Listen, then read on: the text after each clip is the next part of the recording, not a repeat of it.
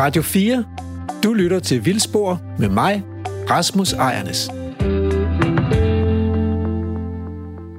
Ja, Andrew, i sidste uge der fik jeg faktisk et fanbrev ja. til Vildspor. Ja. Det havde jeg egentlig ikke tænkt mig, jeg ville nævne for dig, men jeg blev sgu nok nødt til det. Hvorfor ville du ikke nævne det for mig? Jamen, fordi det var på den ene side meget fint. En, der var rigtig glad for programmet og næsten havde hørt alle udsendelserne. Men så kom, altså så var titlen, der stod fløjt, Den fløjtende næse, stod mm. der i titlen. Og så nede i brevet står der så, og det er jo ikke fordi, altså det er jo ikke fordi, det, det gør noget for indholdet, men, men at han mener, at man kan høre min næse fløjte i næsten alle programmerne. Okay. Og øh, så jeg lyttede efter, og det er faktisk rigtigt nok. Altså jeg har ikke hørt dem alle sammen, men bare et par stykker.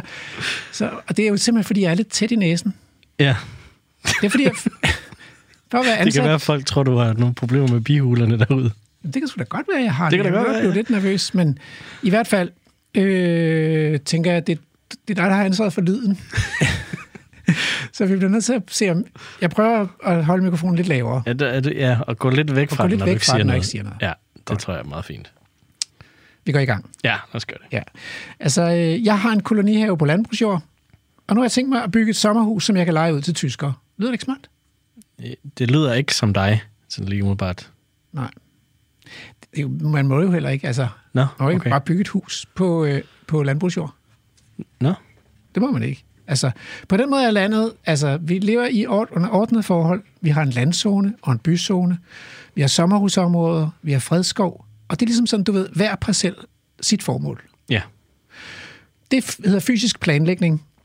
Og, øh, og så har vi nogle love, som regulerer aktiviteterne i de der forskellige zoner. Mm. Så man ikke bare åbne en stor kyllingefarm i en by. Det, det går måske ikke. Meget godt. Det er jo meget heldigt, ikke? Ja. Men man må heller ikke bare bygge et hus på noget rigtig billigt landbrugsjord, øh, fordi prisen på jorden afhænger også lidt af, hvad man må på jorden. Så man må Klart. ikke bare flytte ud et eller andet sted på Lars Tønskeds marker, eller, eller med den bedste havudsigt, eller sådan noget, hvis det er ude i kystbeskyttelseszonen. Mm. Det er jo meget smart, men der er ingen naturzone. Okay. Og derfor heller ingen dedikeret lovgivning for sådan noget, som er disponeret til naturformål. Så hvordan er naturen så beskyttet i dag? Jeg ved det ikke. Nej. Nej, jeg ved det ikke. Nej, og det er det, vi skal finde ud af. Så vi skal simpelthen se nærmere på det.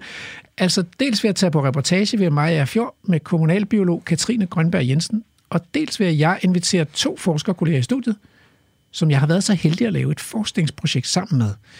Og det er postdoc og biolog Piel Birkefeldt Møller Pedersen, som sidder i en stilling på University of Leicester, og så er det lektor i miljøret Lasse Baaner på Københavns Universitet. Til sidst, så skal vi jo igen i dag interviewe en naturordfører, og har du fået fat i en politiker? Det har jeg. Yes, det har jeg. Hvem skal vi tale med? Zenia Stampe. Fra De Radikale. Lige præcis. Godt. Om deres naturpolitiske ambitioner. Altså, og så er der jo musikken. Ja. Yeah. Normalt så er det jo ikke noget, man forbinder med retssager. Musik. Så jeg er så lidt spændt på, om du har sådan fundet noget, som kunne passe ind i Supreme Court, eller? Jamen, det har jeg, og, og jeg vil sige, du, du lyder lidt sådan øh, naiv, når du siger, at musik ikke har været involveret i retssager. Øh, Måske i midt, er jeg naiv. I, øh, i midt-firserne, der var, øh, der var der jo gang i den helt store oprydning i, øh, i, i musikken i U S A. Øh, mm-hmm. Det skulle ikke være for grafisk og så videre. Og jeg ved ikke, om du nogensinde har mærke til, når du øh, øh, i gamle dage har købt en C D, så har der nogle gange været sådan et lille mærke på, hvor der står Parental Advisory og så lyrical content eller et eller andet. Okay. Det er altså i firserne, hvor man fandt på det, at øh, man kunne ikke bandlyse musik helt, men så kunne man i det mindste advare om, at der er noget smus på den her C D. Og øh, det er blandt andet Tipper Gore, som var med til det, øh, hvis du kender hende. Hun var Al Gores, øh, øh, det er Al Gores ekskone, ikke?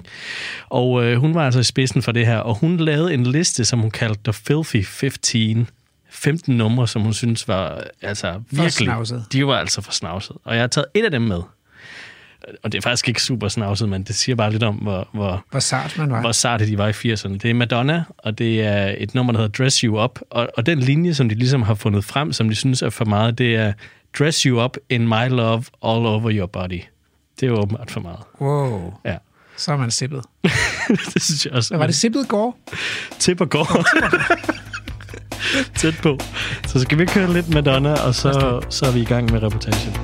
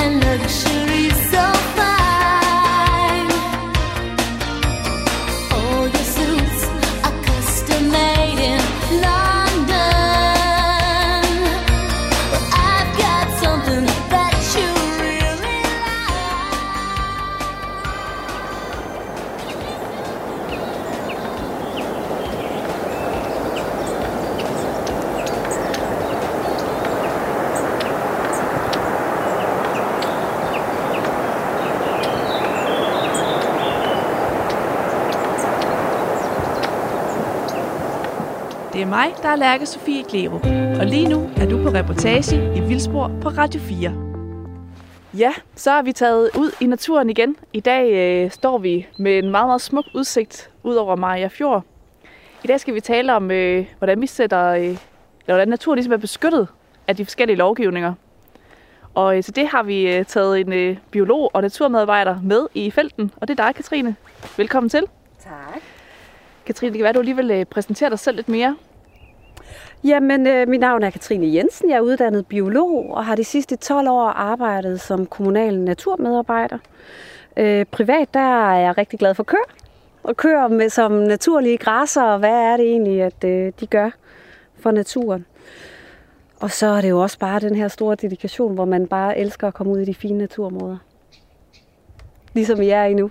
Noget af Danmarks bedste natur. Og det er jo bestemt noget, vi deler meget på Vildspor, glæden ved at komme ud i skønne naturområder. Og der er jo virkelig smukt her. Hvad er det egentlig for et område, vi står i? Jamen lige nu, der står vi ved Kielstrup Sø, der ligger på nordsiden af Mariager Fjord.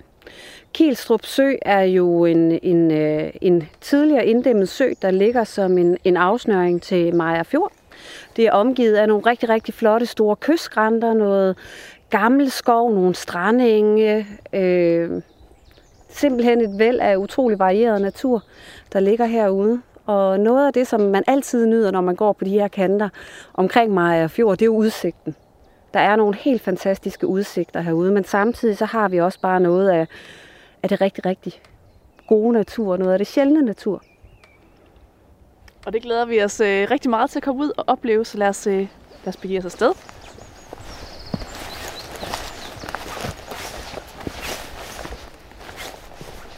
Vi kan faktisk godt prøve at gå igennem. Skal vi gå igennem lågen der? Ja.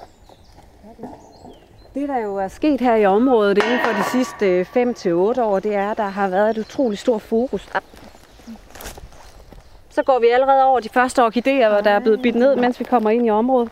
Men øh, det, der er sket hernede, det er, at øh, områderne, der er ejet af Lundhusfonden, de har lavet et... Øh, Et græsningsparadigmeskift. De har udvidet hegningerne, de har lavet rydninger, og de har genoprettet en del natur, samtidig med, at de har fået helårsgræsning herude. Både med kvæg, men også med to heste indtil videre nede fra Mols Laboratoriet af. Så det, det er meget spændende, hvad man kan se rundt omkring, og også den her overgang fra noget, der tidligere har været tilgroet, til på vej at blive noget mere åbent. Og det er jo, det er jo den lokale kommune, der har gjort et kæmpestort arbejde for at, at sammenbinde både mellem fond, men også flere private lodsejere hernede. Ja, for nu går vi ned ad skrænten her. Man kan godt lide, vi gik lige igennem lidt, lidt tidligere brumbærkrat, tror jeg måske også, der havde været. Og øh, der er nogle gode øh, sivture her, der er bidt ned, og vi kæmper også lidt ned igennem sådan et knoldet stykke her, hvor hesten og køerne rigtig har trådt det op. Men, men som du selv siger, så er det jo sjovt, at vi er gået igennem et tidligere brumbærkrat. Mm. Fordi meget af det, vi snakker om for tiden, det er jo, når vi har helårsgræssende dyr, vi gerne vil have til at, at gå ude hele året, så skal de jo nok spise brumbærkrattet ned. Men vi kan se, at det er faktisk blevet brakpudset hernede. Mm. Og det er der flere steder, hvor, øh, hvor vi kommer til at se hernede. Og det er jo fordi, at man højst sandsynligt gerne vil leve op til de landbrugsregler, der er i forhold til støtteordningerne. Ja. Og det er jo noget, vi oplever i hele Danmark i de her år. Det er en, en frygt for ikke at kan leve op til de støtteordninger, der skal understøtte biodiversiteten, men igen kan være med til at bremse den rigtig meget. Man kan jo se her, det er jo roser, der også er, er blevet klippet ned. At hvis de havde været en del af det her, når vi nu har helårsgræsning, så ville det jo bare være en, en fint struktureret naturtype. Med noget shrubbery, jeg ved ikke, hvad det hedder på dansk, buskads, yeah. På en sjov måde, ikke? Mm. Øhm, men, men det er jo en af de ting, der gør, at, øh, at vi ikke altid kan understøtte den gode natur. Nej, for hvad er det for nogle støtteordninger, der gør, at, at man er nødt til at klippe de her roser ned? Jamen, det handler jo om, at man skal se, at arealet er tydeligt afgræsset af dyrene, så det er jo, hvad hedder den, pleje af græs. Plejer tilskud af græs. Nu kan jeg ikke engang huske den lige nu, når vi står her, vel? Men, øh, men det er den helt gængse naturordning, der er den, der skal være med til at understøtte den, øh, den gode udvikling bedst muligt. Og af frygt for, at man enten kan opnå sanktioner eller ikke opnå den støtte, så, så kan man typisk ende i den her situation. Er det så fordi, der sådan, ligesom mangler lidt et, et tidsperspektiv i de der støtteordninger, så man ligesom ikke kan få lov til at vente de ti år, eller hvor lang tid det nu vil tage, for at området ser ud på den måde, som, som græsningen har, øh, har effekten? Jeg tror, der, der er mange dele i det. Nu skal jeg ikke sige, hvordan det er, Landbrugsstyrelsen de vælger at gå ind i det, men der er jo, der er jo sådan en sjov opdeling af natur i Danmark. I forhold til naturbeskyttelsesloven, så har vi jo fem naturtyper, og de er beskrevet som lysåbne naturtyper. Og det skal vi fastholde dem i. Også inden for habitatnatur, der er det jo også en fastholdelse af én type. Man kigger jo ikke på den her udvikling over tid med mosaik. Og hvad er det egentlig, der giver god natur? Igen, hvis vi kigger på Næbkarsen, det synes jeg jo er det bedste eksempel på, hvordan er det, at, at man arbejder med biodiversitet på den store skala. Det er jo et tolv hundrede hektar stort landskab fyldt med shrubbery og det hele rundt omkring, ikke? Og det kunne jo være her, hvor vi kunne få en kæmpe biodiversitetsgevinst. Så har vi det bare ikke. Men, men det, når det er sagt, så er det jo heller ikke, fordi vi ikke har god natur her. Her er det jo prioriteret, og der vil man gerne have den fuldstændig lysåbne øh, overdrevsnaturtype. Og det er jo så det, man prøver på at understøtte. Og hvordan er sådan et område her så ellers øh, beskyttet? Det er jo det, jeg kan snakke om for evigt. jamen, jamen, der er jo alle beskyttelser, du kan finde i Danmark, lige på de her områder. Et, det er et fredet område. Der ligger en fredningsbeskrivelse og deklaration på det her område. Den er i gang med at blive opdateret, øh, men det er ikke med fokus på biodiversitet, men mere med fokus på det rekreative, på det landskabelige. Mm. Øh, det er jo en af de tungeste rekre- hvad hedder det, restriktioner, man kan pålægge nogle arealer i Danmark. Så er det jo omfattet af naturbeskyttelseslovens paragraf tre, hvor det er, at vi skal sikre, eller i hvert fald ikke forringe tilstanden på de her arealer. Du må ikke gøre noget, som er i modstrid med, med den hidtidige drift, men du må gerne fortsætte den hidtidige drift, selvom den måske ikke er optimal for naturarealet. Men det er også Natura to tusind-området, hvor der er nogle særlige skærpende omstændigheder, hvor man faktisk skal sikre en gunstig udvikling på naturarealerne. Så man kan jo sige, at det her det er noget af det aller, allerbedste beskyttede natur i hele Danmark. Øh, men alligevel så står vi her og kigger på, at der er nogen, der har været nødt til at afpus, brakpus, for at opnå nogle tilskudsordninger. Ja, det lyder jo øh, helt hen i vejret, kan man sige, når man får det præsenteret her, at vi netop står i noget af det, der er allerbedst øh, beskyttet i Danmark, og så alligevel så er det ikke godt nok. Ja, men det kan vi jo også altid sige. Vi kan jo altid som fagpersoner gå ind og sige, at det er aldrig godt nok, og hvis du spørger en anden bagefter, så er det stadigvæk ikke godt nok. Det er jo meget let at sige, mm. men, men vi kan i hvert fald konstatere, at det ikke er med et biodiversitetsfokus. Det er jo noget af det meget af vores lovgivning, de har restriktioner. Det er jo, at hvis du som lodsejer har gjort noget indtil nu i forhold til naturbeskyttelsesloven, må du fortsætte. Alle vores tiltag i Natura to tusind-områder, de sker af frivillig vej. Der, det er meget svært at presse noget igennem, fordi det er den bedst faglige løsning. Det er noget, vi gerne skal lave aftaler om og sikre en god dialog. Og det vil vi jo også altid allerhelst. Men hvis du har et biodiversitetsfokus, så... Øh, så er det meget skrøbeligt, fordi hvis lodsejere af de her samlede arealer beslutter sig for i morgen, at det har vi måske ikke lyst til at være med til alligevel, så kan det hele falde til jorden. Ja, det er meget skrøbeligt, må man sige, på den, på den måde. Skal vi prøve at gå lidt videre ud i det? Og, øh, Jeg skal og se os omkring.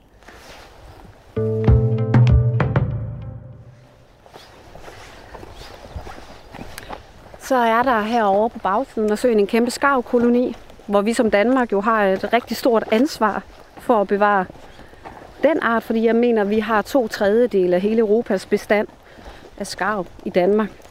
Og det er jo en af dem, som der kan sætte sindene i kog med mange. Ja, der kan virkelig dele vandene, ja. Må man sige, den skarv. Hvis vi lige kigger op til højre, herinde under buskadset, så har vi jo hulkravet kodriver, der står og blomstrer. Simpelthen så fint og fantastisk. Mm. Og dem er der jo rigtig mange af her i, i området omkring Mariager Fjord Kommune, fordi vi har så meget kalk i vores ådale. De er rigtig, rigtig fine. Ja, der står så fint gule derinde. Ja, og igen, de har jo som sådan, som udgangspunkt ikke et problem med, at de, de vokser inde under hvidtjørnen igen. Altså det er jo der, hvor vi tit tænker, at, at det lyskrævende og det midlertidige foråret, det, vi er nødt til at rydde det hele for ligesom at fremme de her arter. Men de kunne jo også sagtens stå herude, men det gør de bare ikke. Nej. Så det er jo ikke nødvendigvis i modstrid med hinanden hele tiden. Jeg bliver også lige nødt til at spørge, ja. hvorfor, hvorfor er skarv noget, der splitter vandene? Det tror jeg, det tror jeg altså var en intern biolog-ting, I bare var enige om. Nej, vi spørger alle fiskere og alle andre, der er herude. Øhm, de er jo så frække, at de kan finde på at sætte sig og så spise din, din fisk ud fra fiskegarn. Ah. Mm. Yeah. Men igen, der handler det jo også tit om den her fortælling. Hvad er det, vi vælger at fokusere på? Kan vi måske dele vores fisk lidt med, med en art, som der faktisk er prioriteret på, øh, på europæisk plan? Det kunne jo være meget fint. Men prøv at se her.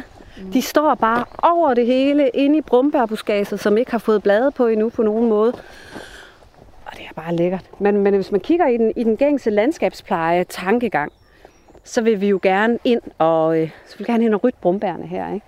Men noget af det, som jeg synes, man også skal huske i den sammenhæng, det er jo, at vi har igangsat, eller ikke vi har, der er igangsat hernede et helt naturligt græsningsregime med helårsgræssende dyr, der består af en blanding af, af køer og heste.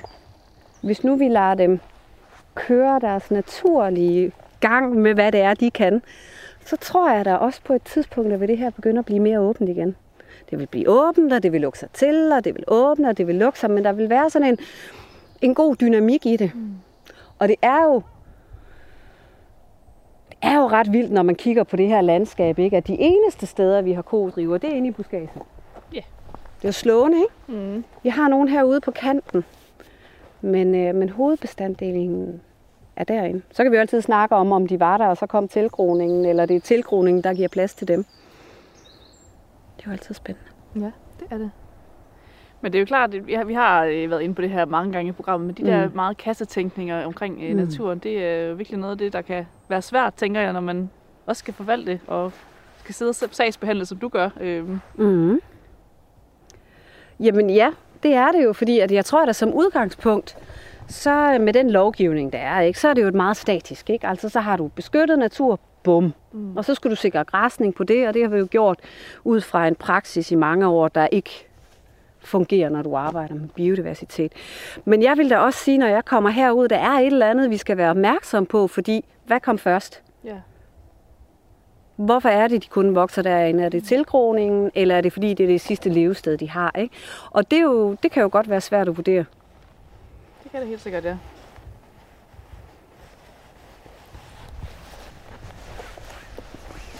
Men det er jo også sjovt at tænke på, hvis vi tænker lidt mere i landskabstankegangen, når vi går og kigger på de her skrænter, og vi ser, at der er kodriver op og ned af skrænterne. Men det er stadigvæk højstammede, gamle birketræer, gamle bøgetræer, gamle kirsebærtræer og ung opvækst på nogle skrænter her, som vi jo rent landskabsmæssigt og historisk set gerne vil kalde overdrev, ikke? Men det er det jo som sådan ikke mere. Nej. Men i forhold til naturbeskyttelseslovens bestemmelser, så burde vi jo måske gå ind og gøre noget ved opvæksten og vende den udvikling tilbage igen. Men ud fra de her mere nye forvaltningstankegange, så skal vi jo måske bare sætte rammerne for en god udvikling, og så skal overdrevet jo nok komme tilbage, når det der store bøgetræ, det vælter om halvtreds år eller noget. Ikke? Det er det her med den dynamiske tankegang, og det har vi jo bare ikke en lovgivning, der understøtter. Nej. Det er jo også særligt ude på Mols Laboratoriet. Der er det jo noget af det, som de arbejder utrolig meget med i forhold til habitatnaturtyperne. Den udvikling, de skal sikre over tid. Mm. Men der skal vi måske også som øh, gravænder, tror jeg lige, der kommer overhovedet på os. At vi skal, vi skal også tænke lidt mere i, at i Habitatdirektivet, der er der jo også nogle bestemmelser, der går på, at vi skal sikre rammerne for en fri dynamik, en fri udvikling af naturarealerne, ikke? Det synes jeg jo, det hernede er et rigtig godt eksempel på. Der var også nogle år, der gik jeg hernede øh, på en tur sammen med familien og kiggede på det hele og møder nogle andre mennesker. Øh, og man kan godt mærke, at fordi områderne udvikler sig på den her måde, så rammer det et eller andet i folk. De synes simpelthen, øh, det er noget rod. Yeah. Det er simpelthen noget rod. Og damen, der kom gående, hun var simpelthen nødt til at fortælle mig, at det, det var så dejligt et sted hernede, og det var så godt at gå, og de elskede bare at komme her. Men det var nu også bare træls med alt den lort, der lå hernede, ikke også? Man kunne jo næsten ikke være her. Men øh, ja. Så har vi jo også fortællingen om, at øh, stor lort fra hester og køer, det understøtter omkring to hundrede og firs øh, hjemmehørende danske arter, og jo mere lort du har, jo bedre næsten, ikke? Særligt i tidlige forårsmåneder, men øh, der tænker jeg, at de her store sammenhængende naturprojekter er jo også bare med til at understøtte den, øh, den tankegang og den tilvænning, der er over tid, og den fortælling, vi skal fortælle igen og igen og igen, om hvad det natur er. Mm. Hvordan skal det egentlig rigtig se ud? Det er ikke landskabspleje, men det er mere sådan noget som det her. Ja, der er et kæmpe formidlingsarbejde ud over, at der er nogle lov, der skal følge sådan nogle støtteordninger, man skal søge. Og, ja, men det er jo, øh, ja, der er mange sider af det. Det er der men, helt sikkert. Men det er et helt fantastisk sted hernede. Ja. Og det skal, nok, det skal nok gå godt alt sammen, er jeg ret sikker på, hvis det her det fortsætter over tid, ikke? Mm. Så. Men det sjove er jo også, når man så tænker over det. Vi snakker hele tiden om, hvad er der af beskyttelse, og vi har jo ingen beskyttelse for vores store træer i Danmark. Hvis vi kigger på den her mastodont af et birketræ, eller ikke et birketræ, et bøgetræ hedder det jo. Det er jo sådan et flerstammet bøgetræ, at selv os træ ville jo ikke kunne nå omkring det, hvis det var, at vi forsøgte. Det kan de jo fælde i morgen, hvis de har lyst. Ja. Noget, der har taget, hvad er det der nok? Mere end et hundrede og halvtreds år at blive så stort. Mm. Det kan, det kan de bare fælde i morgen, hvis det er. Så der er der heller ingen reel beskyttelse på. Nej. Det ville jo være skrækkeligt, hvis det røg. Ja. Det ville godt bløde lidt i hjertet. Rigtig meget. Det kunne oh. godt være, at jeg ville begynde at græde lidt, hvis ja. det skete. Men det er jeg heller ikke bange for, at det gør hernede. Mm. Fordi der er en... Øh, altså det er jo bare det, jeg kender i forhold til, når man går hernede. Men der er en god tankegang omkring udviklingen, og, og der er en rigtig god indsats fra kommunens side af på formidlingen omkring, hvad er det naturen kan, og hvordan er det gør, og hvordan er den ser ud. Mm. Øhm. Så hernede er jeg ikke så bekymret, men ja. i teorien, så kunne det godt ske i morgen, uden det er nogen store problemer. Ja. Ja, for, ja, hvordan skal man lige få den vendt? Altså, det lyder virkelig som om, at vi er jo virkelig afhængige af, at lodsejerne og, og kommunerne gør noget ekstra ud over det, der ligesom er skrevet ned et eller andet sted. Altså, ja. hvad, hvor ligger de største problemer med, med det her lovgivning i forhold til, hvad der ligesom mangler at blive gjort ekstra? Hvis det, hvis det giver mening, det spørgsmål. Jamen, åh, den, er jo, den er jo rigtig, rigtig svær, ikke? Fordi at... at når man kigger på, hvad er det, der sker over tid?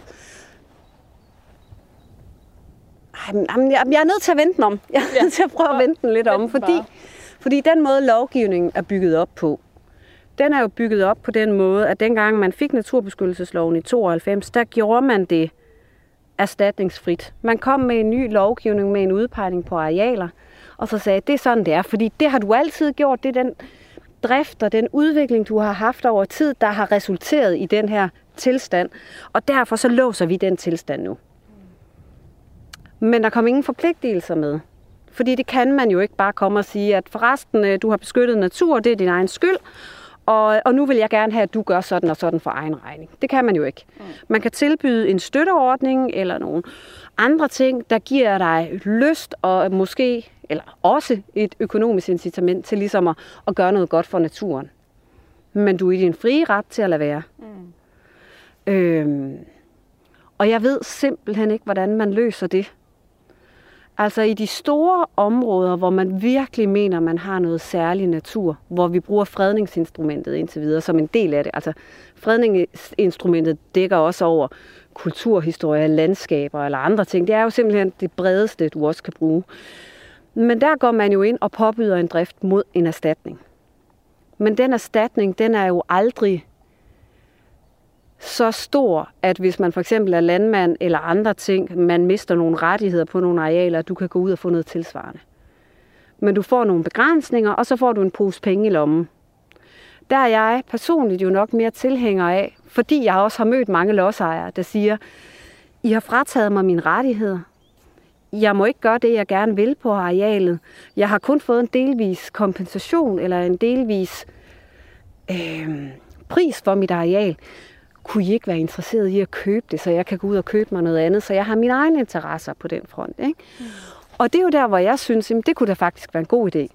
Fordi hvis ejerskabet bliver, bliver sikret til en, en myndighed på den måde, en kommune eller til staten, så tænker jeg, så står vi bedre i forhold til at bevare værdier som for eksempel de her store træer, eller kodriveren herude, eller paludellafældet over på den anden side. Ikke? Der er bare der er så mange ting.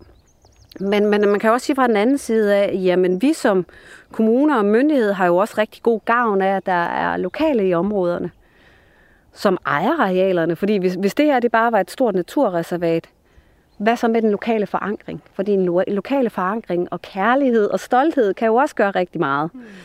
Men øh, jeg har ikke fundet den gyldne middelvej endnu, og jeg skal nok sige til, når den er der. Men jeg, jeg, jeg ved ikke, hvad det er endnu, men, men har I gjort jer nogle tanker? Altså, når man tænker på, hvordan bevarer vi det der træ? Hvordan sikrer vi, at de her mega flotte, gamle bøgetræer har over tid? Man kan jo sige, at de er jo kortlagt som, øh, som øh, bøg på morbund, tror jeg det er. Ej, det kan ikke engang være morbund her, men bøge, habitat, naturtype. Det burde måske i sig selv være nok, men ikke lige det enkelte træ der. Det er jo så sammenhængen. Mm. Ja, det er et virkelig godt spørgsmål. Jeg ved heller ikke, hvordan man løser den. Det kan være, at Rasmus og Lasse har en øh, idé til det. Så. Ja, det, det bliver studiet, der, ja, der tager det. Den tager de. Vi, vi går ud og oplever nogle flere spændende ja, ting i stedet for.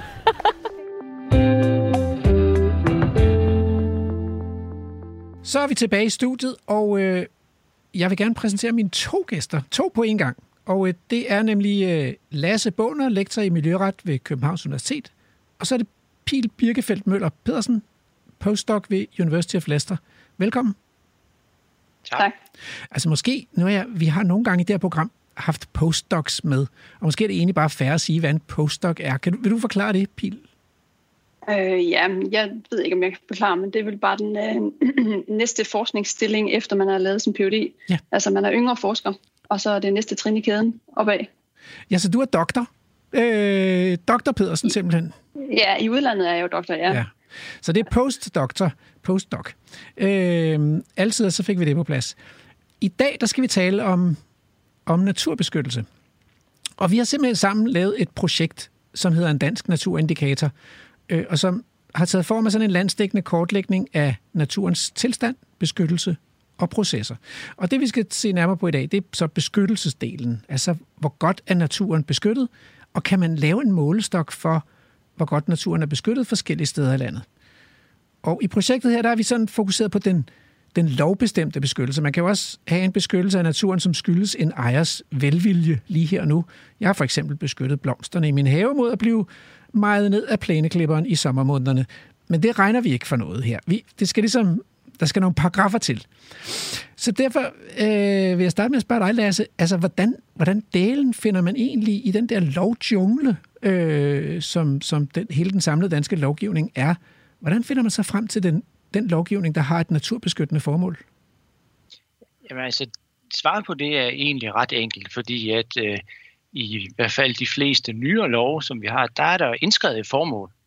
Og det vil det jo så typisk stå i loven, at den også skal varetage naturinteresse. Også siger jeg, fordi der er jo noget lovgivning, som primært for eksempel skal varetage kystbeskyttelsesinteresser eller andre interesser, men, men, øh, men, men så vil der så stå, at det også skal varetage naturinteresser, den pågældende lov. Og naturbeskyttelsesloven, der er det selvfølgelig meget øh, fremherskende. Der står jo, at den primært skal varetage naturbeskyttelsesinteresser. Så det står altså i selve øh, lovteksten, altså skrevet med sort på hvidt med bogstaver. Og så er det, jeg tænker, at, at natur er ikke så vigtigt, så det er nok bare en to-tre øh, regelsæt øh, for naturbeskyttelsen. Men det passer jo ikke. Det passer ikke helt, fordi, øhm, fordi vi har en lovgivningstradition, hvor vi ligesom opererer med sådan nogle enkeltstående love. Man kan godt kalde det sektorlove. Vi har en lov for miljøbeskyttelse og en lov for naturbeskyttelse, for eksempel. Og i andre øh, lande vil det måske være en samlet lov, men øh, i Danmark er der to forskellige love. Så vi har faktisk rigtig mange love, øh, også sådan mindre love, kan man sige. Vi havde engang en randzonelov, øh, som, som nu er ophævet. Så vi har egentlig mange love, hvor naturbeskyttelseselementet indgår i, mm. sammen med nogle andre, kan, kan man sige godt, eller man kan sige konkurrerende elementer i den pågældende lov. Altså, jeg kan ikke huske, hvor mange det var, I fandt frem, vel? Men jeg blev overrasket. Altså, nogle fyrre, tror jeg. Ja, det var i hvert fald fyrre regelsæt, var det ikke? Det ja, treogfyrre regelsæt, og så tre sådan ikke øh, retlige regelsæt, ja, ja. Men, men også med effektiv beskyttelse, ja. Og nu snakker vi jo så regelsæt, fordi at en lov kan så indeholde flere forskellige regelsæt. For eksempel vores øh, naturbeskyttelseslov har jo både nogle regler, nogle generelle regler, beskyttelsesregler, og så har det et regelsæt om fredninger, og et andet regelsæt om offentlighedens adgang. Så, så, så, så hvis man opererer på regelsætniveau, så fandt vi altså treogfyrre forskellige regelsæt. Men jeg kan ikke huske, hvor mange love vi faktisk strakte os over, men det var da en god håndfuld. Hmm. Men øh, når man så skal finde ud af, om den der lovgivning er effektiv, så, så handler det jo om at beskytte naturen imod de trusler, der måtte være mod naturen. Så Piel, øh, hvordan finder man frem til de mest relevante trusler mod Danmarks biodiversitet? Jamen altså, vi havde jo et ønske om, at vi ville finde de femogtyve mest alvorlige trusler øh, for sådan tre overordnede økosystemer i Danmark. Altså skovene og de lysåbne øh, naturtyper og så ferskvand. Altså vi ville ligesom begrænse det til, til det terrestriske øh, miljø. Øh, og så skulle det være trusler, der ligesom var relateret til de negative effekter af, af menneskelige aktiviteter. Øh, og øh, hvad skal man sige, efter vi ligesom havde opsat det her ønske, så opsatte vi nogle kriterier eller nogle regler for, hvad for nogle trusler vi så ville have med. Og så begyndte arbejdet egentlig med at lave sådan et trusselskatalog over de her femogtyve mest alvorlige trusler og konsultere litteraturen osv. Og så arbejde videre med det i form af nogle kvalitetssikringer af det osv. Så, så hvad kunne trusler for eksempel være? Jamen, en trussel er jo en menneskelig aktivitet, der har negativ indvirkning på naturen, så det kunne være i princippet landbrug. Nogle af de effekter, der kommer fra landbruget, altså i form af for eksempel gødsning ude på markerne, så kunne en trussel være, at når det gødsning det kommer over i naturområdet, så har det en negativ effekt, særligt på de næringsfattige naturtyper. Right, så øh, i indledningen kom vi til at tale om, at jeg godt kunne tænke mig at bygge et, bygge et sommerhus ude på, ude på min kolonihave, og det kunne også være, at jeg kunne tænke mig at bygge det ude på en hede og sådan noget. Det ville jo være en trussel, ikke, mod den der vilde natur? Jo, jo, der er mange, mange forskellige typer af trusler. Det her, det, det vil så være en sådan en bebyggelsestrussel, ikke? Ja, ja.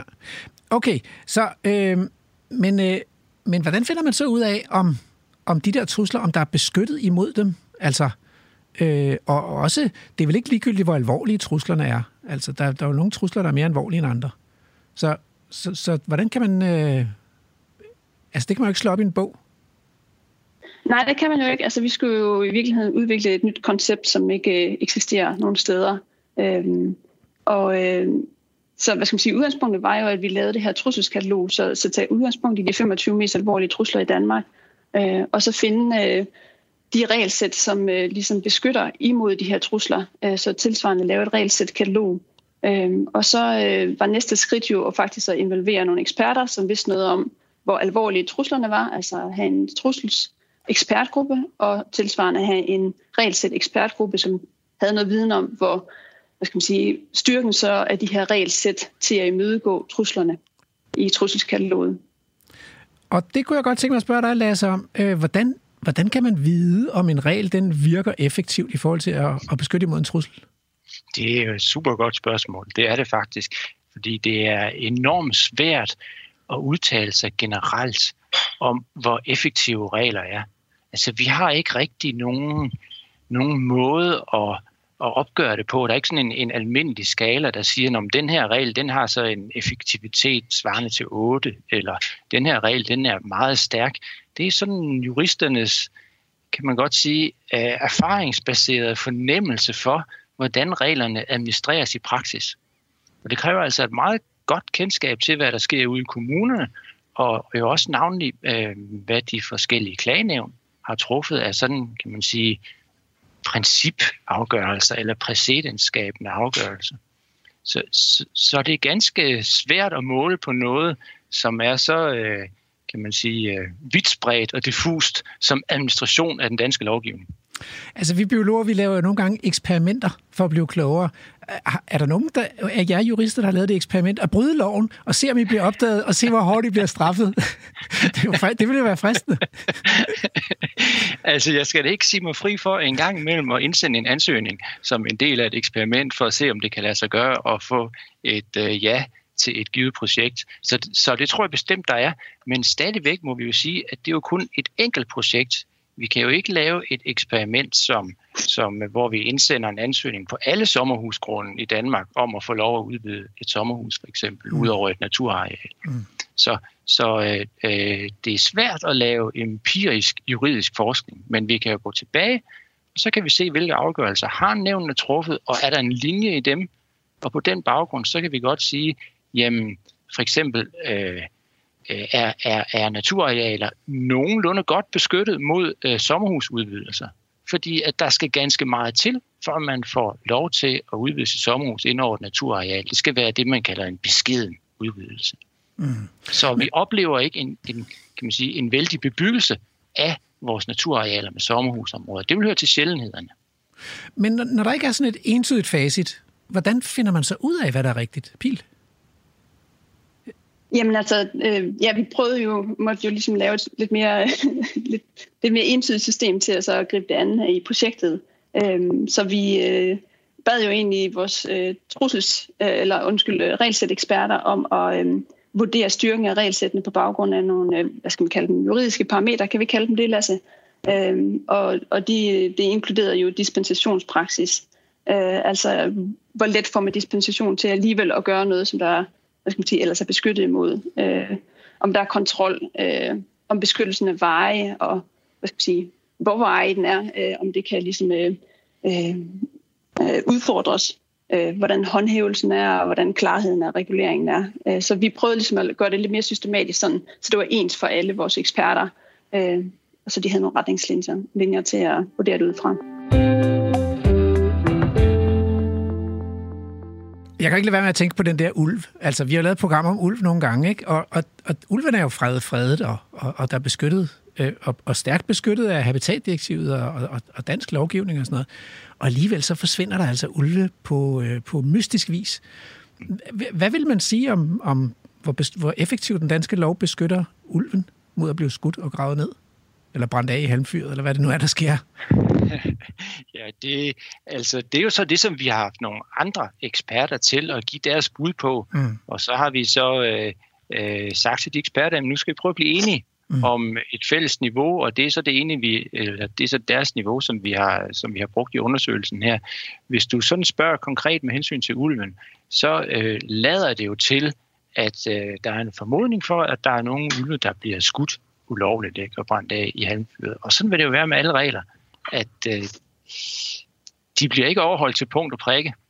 Og, øh, og, øh, og jo mindre opbakning de har, sådan almindelig opbakning de nyder, jo større er risikoen for, eller jo større, jo oftere vil man se, at de bliver brudt. Mm. Jeg har i hvert fald en kollega, der kører for hurtigt.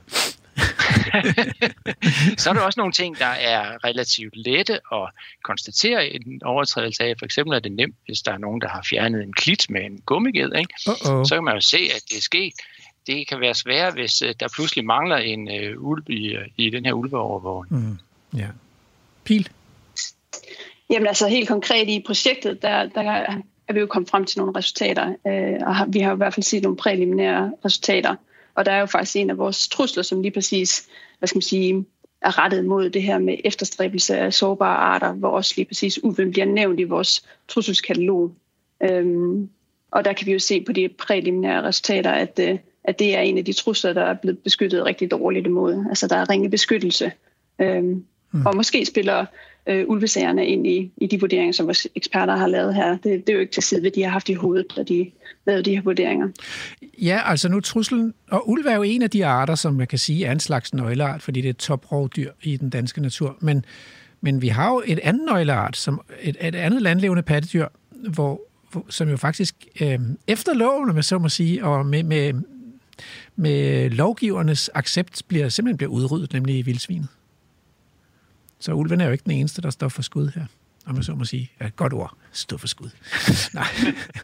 Men, Nej, men... det ser ud til, at de faktisk har held med at få dem udryddet. Det sidste, jeg hørte, det var, at, at det gik ganske godt øh, øh, ud fra den lovgivning, som nu er sat i værk for at forhindre, at vi får vildsvin i Danmark. Ja. Det er klart, fra et biodiversitetssynspunkt, så er det jo ikke, øh, kan man sige, godt. Kan jeg vide, om de fik lavkage? Nej, det var ikke. Det var måske over stregen. Nå, øh, øh, de der forskellige... Piel, du siger, at vi, vi havde ligesom forskellige øh, kategorier af trusler. Altså, kan du sige lidt om det? Hvordan kan man, kan man inddele de her trusler i nogle hovedgrupper, og, øh, og, og hvad, hvad kunne det så være, for eksempel? Ja, altså... Øh, der var jo de her femogtyve øh, mest alvorlige trusler, øh, og dem lavede vi et katalog over. Øh, og der har vi ligesom forsøgt at se på, jamen, kan de kan kan de kategoriseres, øh, og vi vil egentlig gerne kategorisere dem alt efter, hvad vi har sådan traditionel tra- tradition for i, i naturbevaring, så for arter og habitater, som der tit er fokus på i vores øh, naturbevaringsindsatser, men så også øh, have fokus på processer, som er noget, der ligesom også er begyndt at øh, komme ret meget fokus ud i naturforvaltningen på, øh, i form af for eksempel rewilding eller det, man kalder nature-based solutions. Så det, det endte vi faktisk med at ligesom tage udgangspunkt i trusler mod arter, habitater og processer. Og der kunne en trussel mod arter jo for eksempel være øh, biocider fra landbruget eller skovbruget eller fra dambrug, som har negative konsekvenser for arterne i vores naturområder. Øh, en trussel for habitater, øh, dem har vi inddelt yderligere øh, sådan i trusler, der har at gøre med fjernelse af biomasse for naturområderne eller konverteringstrusler.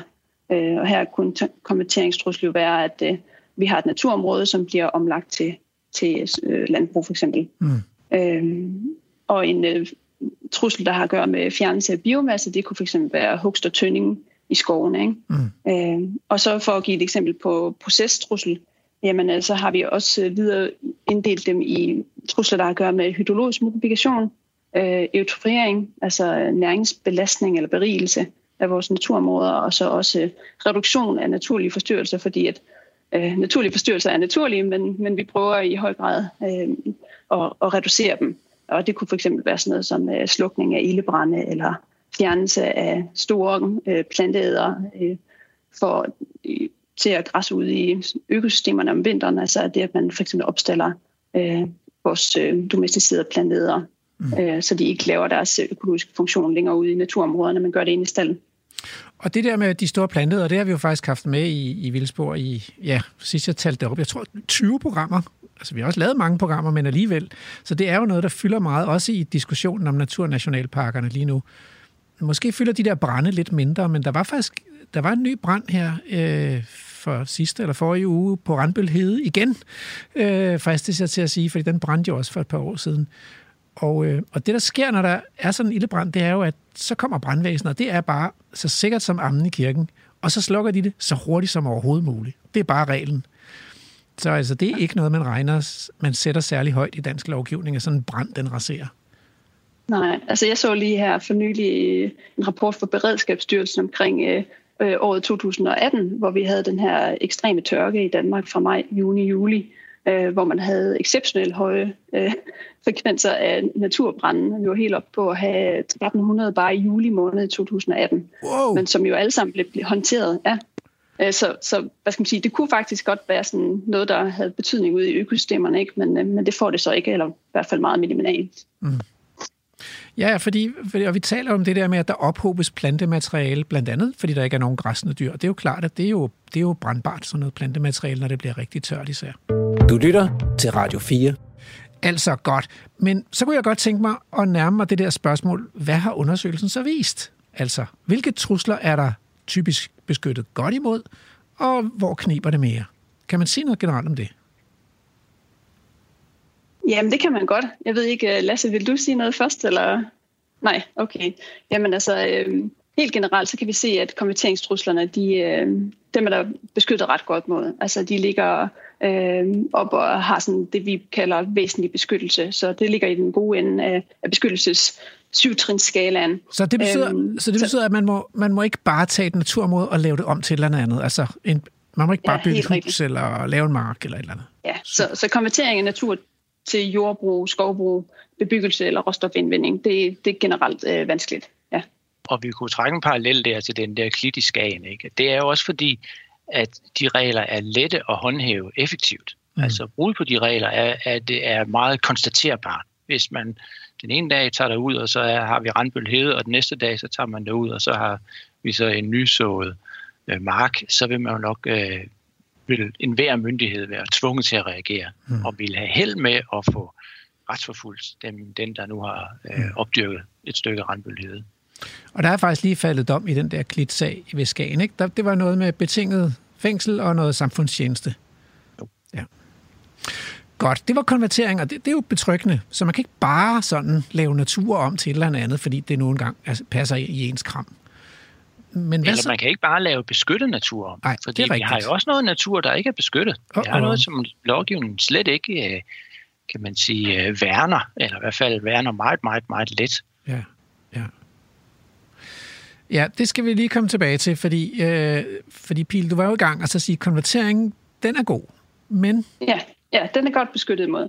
Øhm, så er der nogle trusler, som, øh, som der ikke er så godt beskyttet imod, øhm, og der har vi sådan en håndfuld, der nærmest øh, ingen beskyttelse imod, eller, eller hvad skal man sige, nærmest ubetydelig øh, beskyttelse.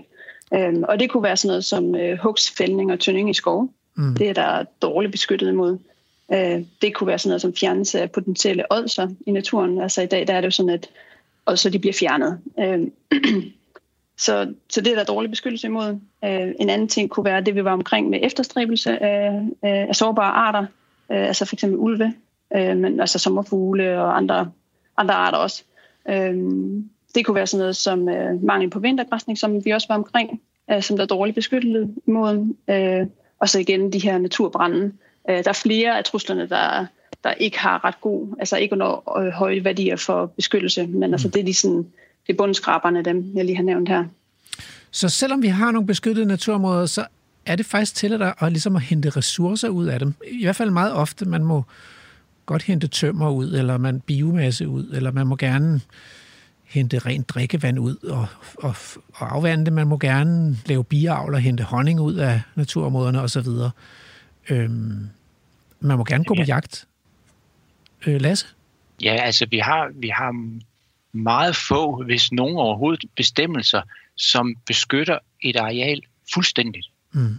Altså hvis man forestiller sig, at vi har et areal, som vi vil beskytte mod al menneskelig påvirkning, så kan jeg ikke lige komme på, hvad det skulle være for en type areal. Fordi vores tilgang til naturbeskyttelse har altid været, og til arealudnyttelse i det hele taget, her i Danmark har altid været, at vi skulle prøve at integrere så mange, øh, som, så mange forskellige aktiviteter, som det nu kunne lade sig gøre med respekt for hovedformålet. Og der har man jo så ment, at det var ikke nogen stor påvirkning. Altså man, lovgiver, har ment, at det var ikke nogen stor påvirkning, at man skød nogle af dyrene på et beskyttet areal, for eksempel. Ja, det er jo faktisk noget, der har været lidt slagsmål om her på det seneste, fordi E U har ligesom meldt ud, at vi skal have noget streng beskyttelse, og der kan man ikke gå på jagt. Og det er, altså, det er der så nogle politikere, der er kommet til at sige herhjemme, og så skal jeg love for, at uh, der brød en mindre krig løs. Altså, det var ilde, ilde hørt, uh, Piel. Øh, jamen, det var lige i forhold til det, Lasse sagde med, at øh, hvad skal man sige, når lovgivningen generelt ikke ligesom beskytter alt, hvad vi gerne kunne tænke os beskytte ude i naturen.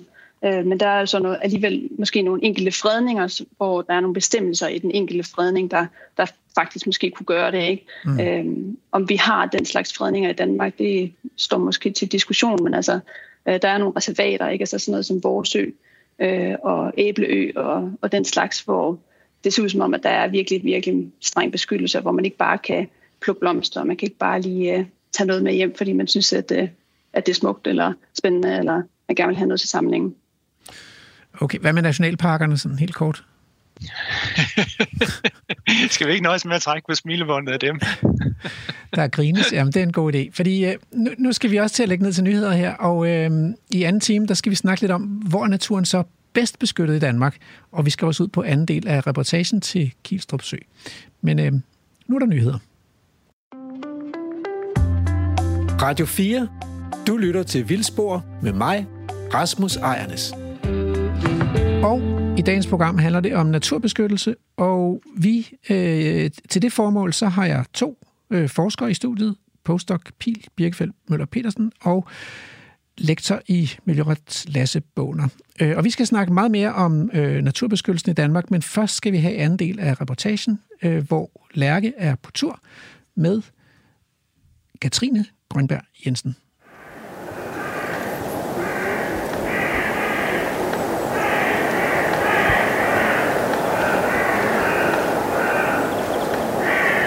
Det er mig, der er Lærke Sofie Glerup, og lige nu er du på reportage i Vildspor på Radio fire. Se, ude på tangen derude, der ja. har vi køerne, der ligger, plus en, en pony fra Mols Lab, der står derude og ser lækker ud. Dejligt. Og gør det, de skal. Spiser og sover. Ja. Ja, så sætter vi tempoet lidt op her. Vi har jo også svaner lige foran os. Hvis vi er heldige, ser vi også et par sæler ude i fjorden og mm. hele vejen rundt. Vi havde jo for to år siden, mener jeg, der var også en, øh, en hval nede i havnen i Hobro. Ja. Det var jo en stor ting. De fandt den, så jeg tror faktisk, det var der lidt længere nede der over på den anden side, død et par uger efter. Nå. Ja. Men øh, vi har også hvaler i Mariager Fjord. Meget eksotisk sted, vi er kommet hen her. Ja. Nu går vi jo så helt nede i vandkanten. Ja. Og der er vel også noget beskyttelse fra den anden side her, tænker jeg. Fra vandsiden, eller hvordan er det? Jamen, altså strandbeskyttelseslinjen, det er jo en, øh, en beskyttelse mod bebyggelse, terrænregulering og beplantning. Så der kunne jeg jo godt finde på at sige, at i det her område har den måske ikke det store, den store betydning, fordi du får jo ikke, får ikke lov til at bygge et sommerhus i, øh, i habitatkortlagt bøgeskov, for eksempel, eller strandingene hernede. Men hvis man kigger ude, på, ude langs kysterne, der er det jo en forholdsvis restriktiv lovgivning, der er, med mindre det er udlagt sommerhusområder og forskellige ting kan have betydning. Betydning for det, ja. Noget af det, jeg synes, I skal lægge mærke til også, når vi går her, for nu kommer vi igennem pilekrat og mirabelkrat og så videre hernede langs med, med foden af skrænterne. Her er der stort set ingen strandeng, men der er noget kær og mose. Og så har vi de her fine piletræer herinde, der er fuldstændig afbakket, både på stammerne og på grenene. Og det er altså ikke fra dyr, der har det skidt. Det er bare, bare dyr i naturen, der gør det, de gør. Øh.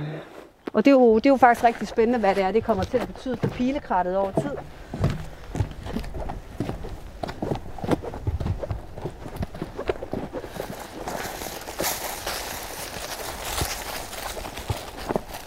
Og igen, der er det jo også et godt sted at se her, ikke? Der er træer, der er væltet. De er væltet ned over stien. Så skal vi bare lige hul i træet og lade det hele ligge. Mm. Det ligner noget rod, men det giver jo bare noget rigtig fed struktur. Og vi kan se sådan, som der kommer nye, nye træer op indimellem, og der er rød, og jeg ved ikke hvad i den her store stamme. Og det er jo en stamme, der ligger verden i omkreds. Halvanden meter, hvis ikke mere. Så det er jo også noget, der virkelig... virkelig er lækkert, og det er jo noget, kystskrænterne kan hernede. Det er jo, der er sådan en forholdsvis ustabil jordbund, så det her med dødt ved og væltede træer, det er jo også bare rigtig godt at have. Mm. Og det ser jo lækkert ud, ikke? Krogede gamle træer på kryds og på tværs, men det er meget ensaldrende. Så man kunne jo godt have lyst til, der væltede lidt mere, men vi kan også se, at det sker af sig selv hernede nu. Ja, det kommer så med tid kommer rød.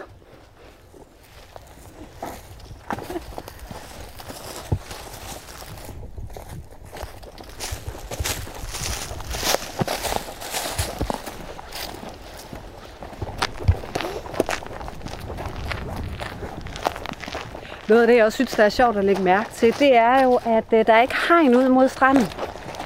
Normalt, hvis man har hegnet ned, eller har græssende dyr ned til fjorden og andre steder, så vil man jo sætte, øh, sætte hegn op for at sikre sig, at dyrene ikke forsvinder. Så vidt jeg ved, så har Anders ikke mistet nogen dyr hernede endnu. I hvert fald ikke ud over fjorden, men øh, det kan man jo sagtens forestille, at de kunne begynde på på et tidspunkt. Altså at svømme ud og finde bedre steder.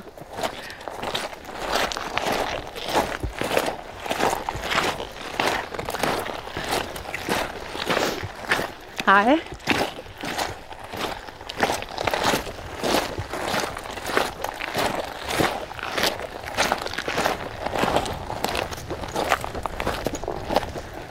er jo virkelig en mosaik natur, vi går igennem. Så vi har ja. været igennem alt muligt forskelligt på ret kort afstand, kan man sige. Ja. Altså er, den, er øh, beskyttelsen god nok af de her mosaik-naturområder? Eller er der nogle udfordringer i, øh, i lovgivningen omkring dem?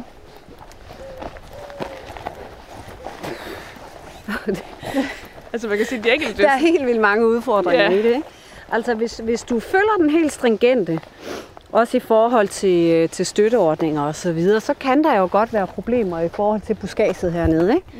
Altså vi, vi, vi har en, en fjord, der ligger herude, hvor vi har sandstrand, så har vi et lille strandoverdrev, der på store dele af strækningerne, hvor vi er lige nu, er, er vokset til i slåen og pil lidt længere inde, og så har vi en lavning med noget, øh, noget kær herinde, og så går vi over i noget mere mose, altså pilebevokset mose, og så op til skrænten. Hvis du skal være helt stringent og kigger det med forvaltningsøjen fra for femten år siden, så kunne man jo godt tro, at man skulle gå ind og fjerne noget pil, og vi skal jo slå den væk herude. Øh, I forhold til støtteordninger har det jo også tidligere kunne være et problem, men de er altså begyndt at løsne op i den måde, de vurderer arealerne på. Men lovgivningsmæssigt, så må du jo... Det der er jo ung pil. Mm. Altså ung pil som sådan har ikke altid værdi i sig selv, særligt ikke hvis du finder en orkidé nedenunder, så bliver prioriteringen jo, at du skal beskytte det nedenunder. Og derfor så har buskads landskabet eller naturtypen, kan man måske endda kalde det, som, selvom det ikke er det, ikke den samme beskyttelse. Og det er der jo mange, der har kæmpet for, at, at pilekrat får en bedre beskyttelse over tid, fordi gammel pilekrat har bare en stor værdi. Øh, og det skal vi huske i den tilgang, vi har, når vi både administrerer lovgivningen, men også i den måde, vi forvalter på. Synes jeg. Ja, for som jeg husker det, det kan Rasmus sikkert også kommentere noget mere på, det store BIOWIDE-projekt, der tror jeg nok, det var øh, de gamle pilekrat, der virkelig havde allerhøjeste naturværdi øh, i hele Danmark. Ja. Og det tænker man jo ikke, når man Nej. ser sådan lidt pilekrat. Ja. Men, øh, ja. men jeg synes, at det her pilekrat, det er jo ikke fordi, det bare er sådan en... Øh, en væg af piletræer, vel? Altså hvis man kigger på det, kan man jo se, at de yderste kanter er jo knækket og bidt ned, og det bliver jo også brugt som buskads og ly, og dyrene græsser ind imellem, helt ned i bunden, ikke? Altså det er jo et struktureret, varieret landskab, der er her med både tørt og vådt og højt og lavt og det hele. At, øh... Og det er jo der, vi med biodiversitetsøjne også skal øve og sige, og sige, jamen det her, det kan noget. Det har faktisk rigtig stor værdi, når du tænker på andet end orkideer. Øhm, og derfor skal vi måske over tid også begynde at, øh, at registrere biodiversitet på en anden måde. Vi har jo i mange år øh, arbejdet med natur og naturkvalitet ud fra, ud fra botanik udelukkende, ikke? Altså ud fra karplanter. Og hvis du kan det et sted mellem de mest almindelige fyrre til femoghalvfjerds karplanter i de her naturbeskyttede arealer, så har vi jo brugt det som en naturtilstandsindikator. Og det er den måde, hvor systemer er bygget op på. Og hvis jeg husker ret, er det ikke også noget af det, som BioWide, de faktisk bruger som, som en indikator. Det er, at, at hvis du har en god botanik, så kan du også godt gå ud fra, at den anden del er der. Men her er der jo ingen, der har kigget på, hvad er der er fugleliv, hvad er der er sommerfugle, hvad er der er andre ting. Hvis du barberer det her fuldstændigt, så vil det jo ikke have... have særlig mange sommerfugle, for eksempel, vel? Men når du har det varierede landskab, så laver du bare mange flere levesteder. Men det der pilekrat er ikke som sådan beskyttet. Det afhænger af forvalteren og myndighedsbehandleren, der eventuelt kunne have lyst til at, at gøre noget i det her mm. område. Det håber jeg ikke, de har lyst til, fordi det er mega fedt, som det er. Ja, det er jo vigtigt, når man står her og, og, og ved lidt om biodiversitet, så, så bliver man jo glad, når det er så varieret. Ja. Og bliver du ikke også bare endnu mere glad, når du hører, at det lykkedes med helårsgræsning uden tilskudsfodring, både med kvæg og heste? Jo, det kan vi også godt lide. Ja, det kan vi også godt lide. Og det, der jo også er så spændende, noget af det, jeg synes, der er, er ret sjovt, det er jo bare at, at kigge på, hvordan dyrene bevæger sig, mm. hvordan de spiser i forhold til døgnet, i forhold til årstiden, i forhold til... blokkonstellationer og det ene og det andet, fordi det betyder jo rigtig meget. Også når vi kigger på den måde, som dyr de afgræsser i et område, så plejer vi jo også altid at sige, jamen giv lige flokken to til tre år til at finde ud af, hvad er det, der er bedst i de her områder, før de, de lærer det at kende, for at de trives, for at de de kommer hele vejen rundt og får det bedste ud af det, ikke? Det er jo sjovt, når vi kigger til højre her, så kan vi se ud igennem noget, der tidligere måske har været slået ned, men også bare meget bidt. Og der kommer der nogle vandstrømninger op fra, fra kanten af, af skrænterne herude, og så flyder herinde igennem det her lille kær, hvor der er utrolig varieret med mosser, og jeg ved ikke hvad. Og hvis vi kommer igen om en måned eller to, så tror jeg også, vi ser en utrolig spændende botanik herinde. Men hvis man, hvis man har det strenge landskabsblik på, så vil man jo gerne gå ind og så have fjernet den her mindre opvækst. Mm. Men den giver altså også bare noget her, og man kan klart se, at dyrene holder det her i skak. Så du har strukturen, og du har artsindholdet, og du har ligesom rammen for en god naturudvikling. Lige her på et lille bitte område, hvad er det her? halvtreds kvadratmeter kær lige her, sammen med bøgeskranter, strandeoverdrev, strandingen. Det er mega lækkert. Mm. Men jeg må også sige, at man har også lyst, når man kigger på skrænten, ikke, og kigger på bøgetræerne heroppe, ikke? Man har lyst til at, lige at knække et par af bøgetræerne, ikke? Ja. Lyst til lige at lysne lidt op, arbejde lidt med lysbrønd, arbejde med lidt vitalisering, ikke? Men når man har et område som det her, så er det jo måske også den største øvelse, vi kan gøre, det er at lade være. Mm. For som vi så lige derhen, inden for de næste ti til femten år, så er der garanteret tre til fire af dem der, der er væltet igen. Men øh, det er vores, vores skabertrang og forvaltertrang, vi måske skal prøve at tøjle lidt bedre. Mm. Det gør det også lidt i lovgivningen, at vi, at vi ikke helt kan lade være med at, at skulle ud og pille lidt selv. Vi skal jo sikre en god udvikling, mm. ikke? Altså vi skal have gode arter, og vi kan jo ikke vente to år. Nej. Det kan vi jo ikke, mm. fordi vi har handleplaner, og vi har det ene og det andet.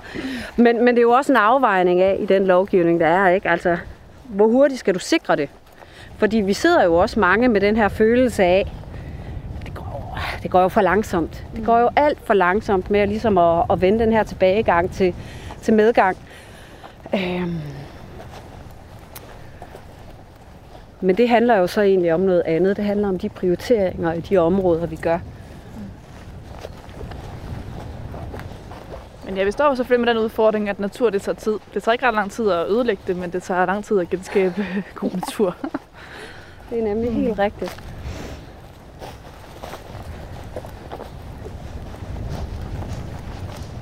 Det ser altså virkelig... Altså, nu, nu er det jo farligt at sige idyllisk ud på det her, i det her program.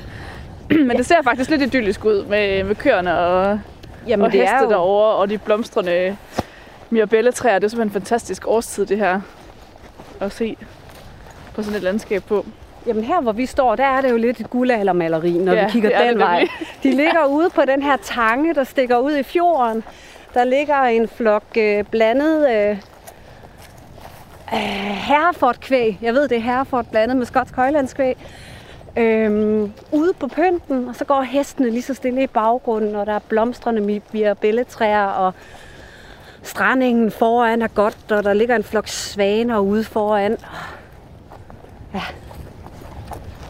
Men så kigger vi lige tilbage og ser også lige lidt buskage og sådan noget, så er det perfekt. Mm.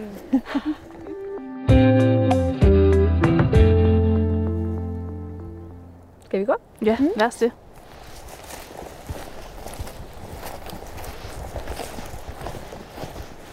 Der er jo bare tandbæl over det hele her også. Og det er en græs. Det er en rigtig fin græs. Mm. Det er en af mine yndlingsgræsser.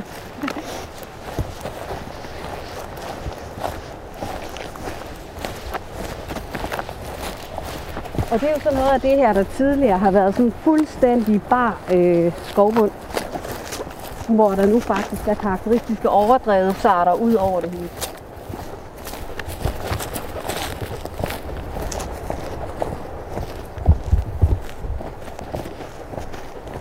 Vi kan også se den store forskel, når vi går her fra arealer, der aldrig rigtig har været gødsket eller på nogen sådan større måde forstyrret andet, end det er vokset til lige så stille, til nu går vi ind på noget, der har været landbrugsareal, ikke? Ja, det er meget tydeligt. I forhold til plantager, jeg tror også, der har været en eller anden, forhold, en eller anden form for, for næringsberigelse herude. Det er jo en grøn græsplæne næsten, ikke? Ja. Yeah. Hvid vipstjert. Den er bare så fin.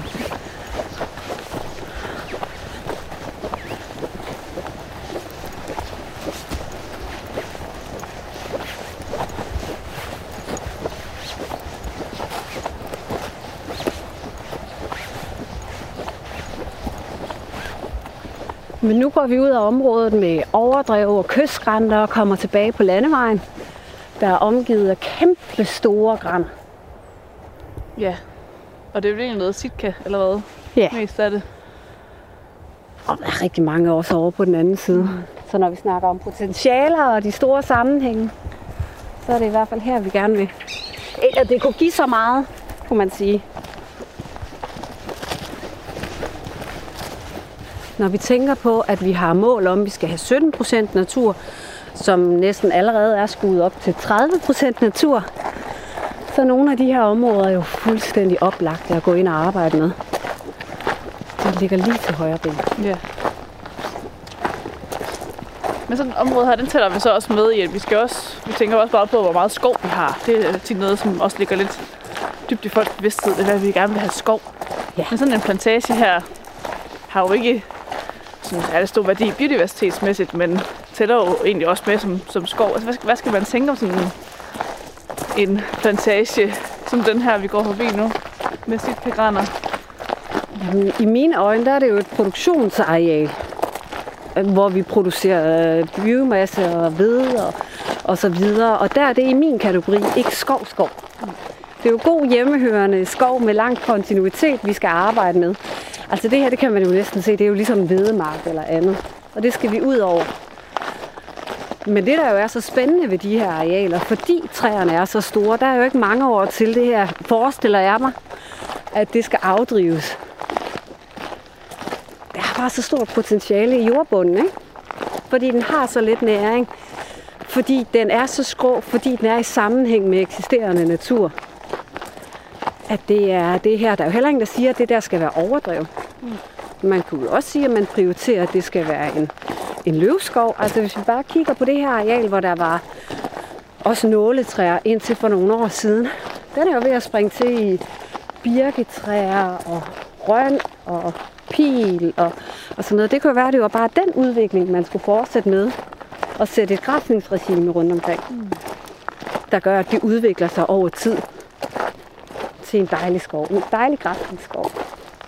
Det samme herinde, der er der jo for nogle år tilbage blevet plantet. Ja, jeg er faktisk svært ved at se, hvad, hvad hovedbestandstræet er herinde, men det ligner jo varieret bøgeskov med noget selvsået ahorn og birketræer og forskellige ting. Hvis man vil udvikle det til en god biodiversitetsskov, så var det jo ret enkelt at så starte med at, at føre hegnet bare op til vejen. Mm. Hej. Men når du går her og ved, at, at skrænten her ned mod Kielstrup Sø, der er en masse gode værdier i det, hvis ikke vi kunne få frem, hvis vi udleder alle de her skove. Der er simpelthen ikke nogen beskyttelse af, altså af jorden som sådan. Der så kunne sige, jamen de der træer, de skal bare væk. Ja. Nej. Nej, og det, og det er jo det, der er så sjovt, ikke? Fordi lige nu er det et produktionsareal. Mm. At som udgangspunkt, så vil jeg sige, at hvis, hvis lodsejere på de her arealer ville have lyst til at konvertere det her til en majsmark, så skal man jo selvfølgelig melde, at nu har man tænkt sig at lave skov om til noget andet, og hvis man ikke skal genplante det, og så skal vi jo så vurdere, om det er okay. Er der nogle særlige arter her i, man skal tage hensyn til, og alt sådan noget, inden de gør det? Men umiddelbart, så ville det jo være en mulighed. Med mindre der jo selvfølgelig så også er lagt fredskovsbestemmelser på, og det ene og det andet, ikke? Men, men det kunne være en mulighed, ja. Sådan er det jo for rigtig mange plantagearealer, der bliver konverteret til landbrugsdrift i de her år.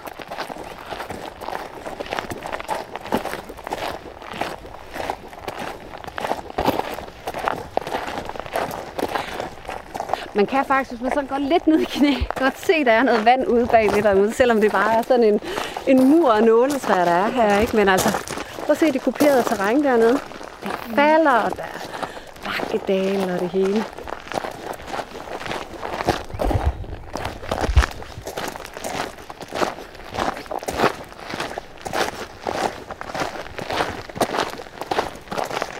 Og der er en underskov med hyld og elmetræer og kirsebær og det hele.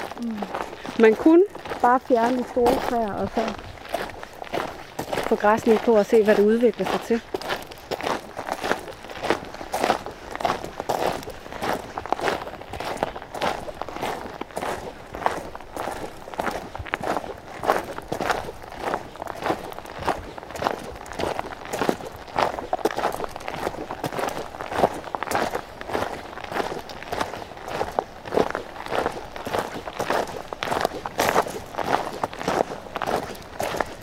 Det er en kompleks ting.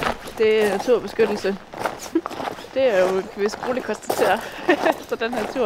Men det er i hvert fald noget, der jeg synes kan være sjovt, at, at der tit er sådan, øh, noget historik på et areal, der, sådan, der indgår øh, i bestemmelsen om, hvordan et, et areal så skal forvaltes fremadrettet. Så hvis du har gået din eng, så må du gerne blive ved med det. Uh. Men at vi for eksempel her ikke så tænker endnu længere tilbage, jeg tænker, at historisk set, så har det her areal måske haft nogle helt vilde værdier, inden der så blev plantet alle de her. Der, ja. Kunne det ikke bare være fantastisk, hvis staten havde en biodiversitetsstrategi, no. hvor man havde planer for, hvor det gav mening at lave naturgenopretning og udvide naturområder? Fordi så ville områder som det her jo bonge ud i de analyser, der vil komme, og pege på, at det vil give rigtig god mening at arbejde med områderne her. Mm. Det er jo så ikke ud fra lovgivningen, men det er så ud fra et naturgenopretningssynspunkt. Og sammenhæng og biodiversitetskrise og verdensmål.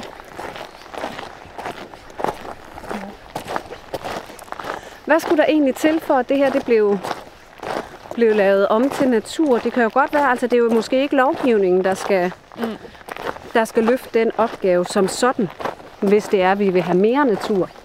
Så kan det jo være, at naturbeskyttelsesloven skulle have noget mere i forhold til det.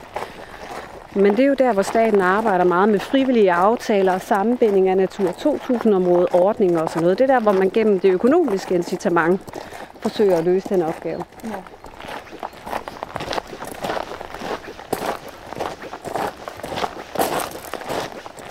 Og netop også derovre ind og ud i alle mulige andre lovgivninger om ejendomsret og så videre, så man ja. Netop ikke bare kan sige til folk, du skal lave natur, for de har et godt udgangspunkt for det. Ja, mange gange, der har jeg jo den her lyst til, at kunne man for hulen, der ikke bare får lov til at få nogle midler til at forsøge at købe nogle af de her områder op, sådan så man betaler for det, og man så lægger det ud med ren naturhensyn. Mm. Fordi at jeg ved ikke, hvor mange lodsejere der er hernede rundt omkring, men sådan historisk set og med ejerstruktur, så er der jo rigtig mange små lodder på kryds og på tværs af et område som det her. En stor del har jo som udgangspunkt nogle gange gerne lyst til at sælge deres arealer, hvis det går ind i et større projekt. Men der er bare ikke muligheder for det. Kan du godt se søen hernede nu, ikke? Og her er der noget selvgroet skov også, der bare har fået lov til at stå og komme af sig selv.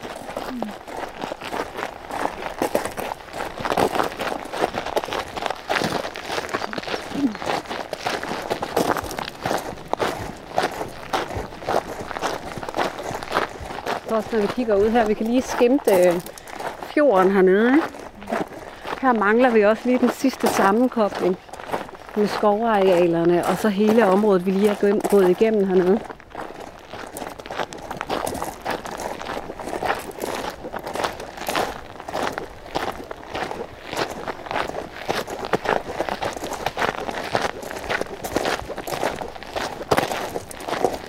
Det er faktisk sjovt, når vi kigger hernede, så kan vi jo se, at der er lavet sådan en, en kile igennem to plantagearealer, hvor der er en lysning, hvor man næsten kan se hele vejen ned til, til fjorden heroppe på toppen af bakken.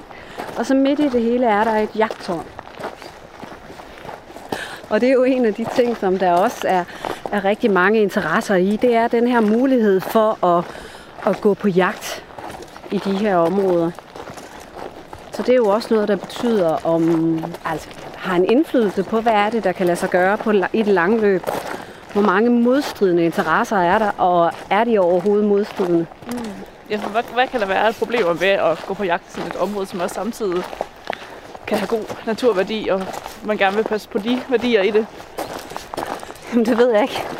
Jeg ved det virkelig ikke, fordi at øh, nogle af de områder, jeg selv forvalter, der, øh, der har vi jagt på krondyr og, og råvildt og andre ting inde i de store hegn, hvor der også går græssende kvæg.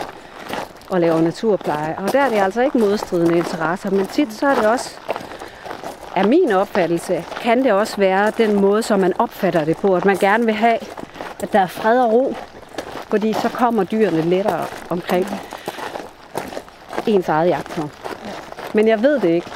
Jeg gerne lige hurtigt skynde mig at dementere. Det er i hvert fald bare min opfattelse, at det ikke nødvendigvis er modstridende.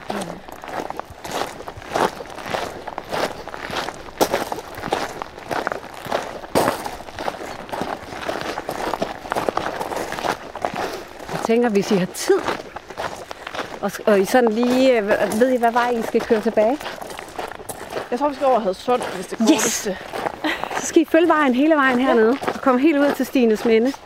Så får I sådan en, en mega lækker oplevelse af, hvor flot og varieret hmm. det egentlig er herude. Så kommer I ned omkring over dæmningen, hvor I også får et view til skarvkolonien og okay. ind til søen. Og så kommer I til at køre på sådan en lille bitte grusvej, helt ud langs mod fjorden. Ja. Med nogle af de flotteste, flotteste gamle bøgetræer.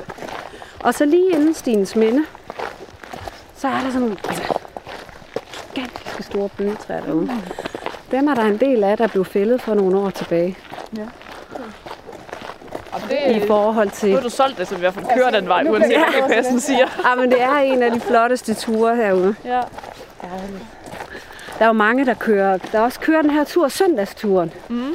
Kører lige så stille igennem det hele, ikke også? Og bare ja. nyder det. Og så er der sådan, man kan parkere her, man kan parkere lidt længere ude, og også længere tilbage, hvor man sådan kan gå frem og tilbage. Mm. Og nyde det.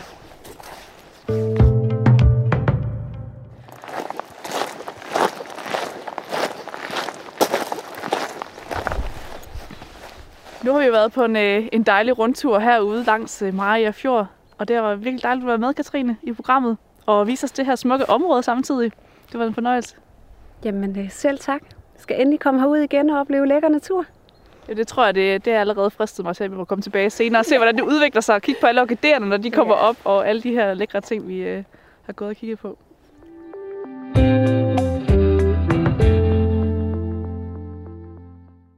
Så er vi tilbage fra reportagen, og øh, her har jeg teamet op med lektor i miljøret Lasse Baaner og postdoc og biolog Piel Birkefeldt Møller Pedersen, som sidder i England, Leicester, på en postdoc. Og øh, vi taler om, hvor godt naturen er beskyttet i Danmark. Vi har faktisk arbejdet sammen i et forskningsprojekt om lige præcis det spørgsmål. Og nu kommer simpelthen øh, hundrede tusind kroner spørgsmålet, hvor er naturen beskyttet bedst i Danmark?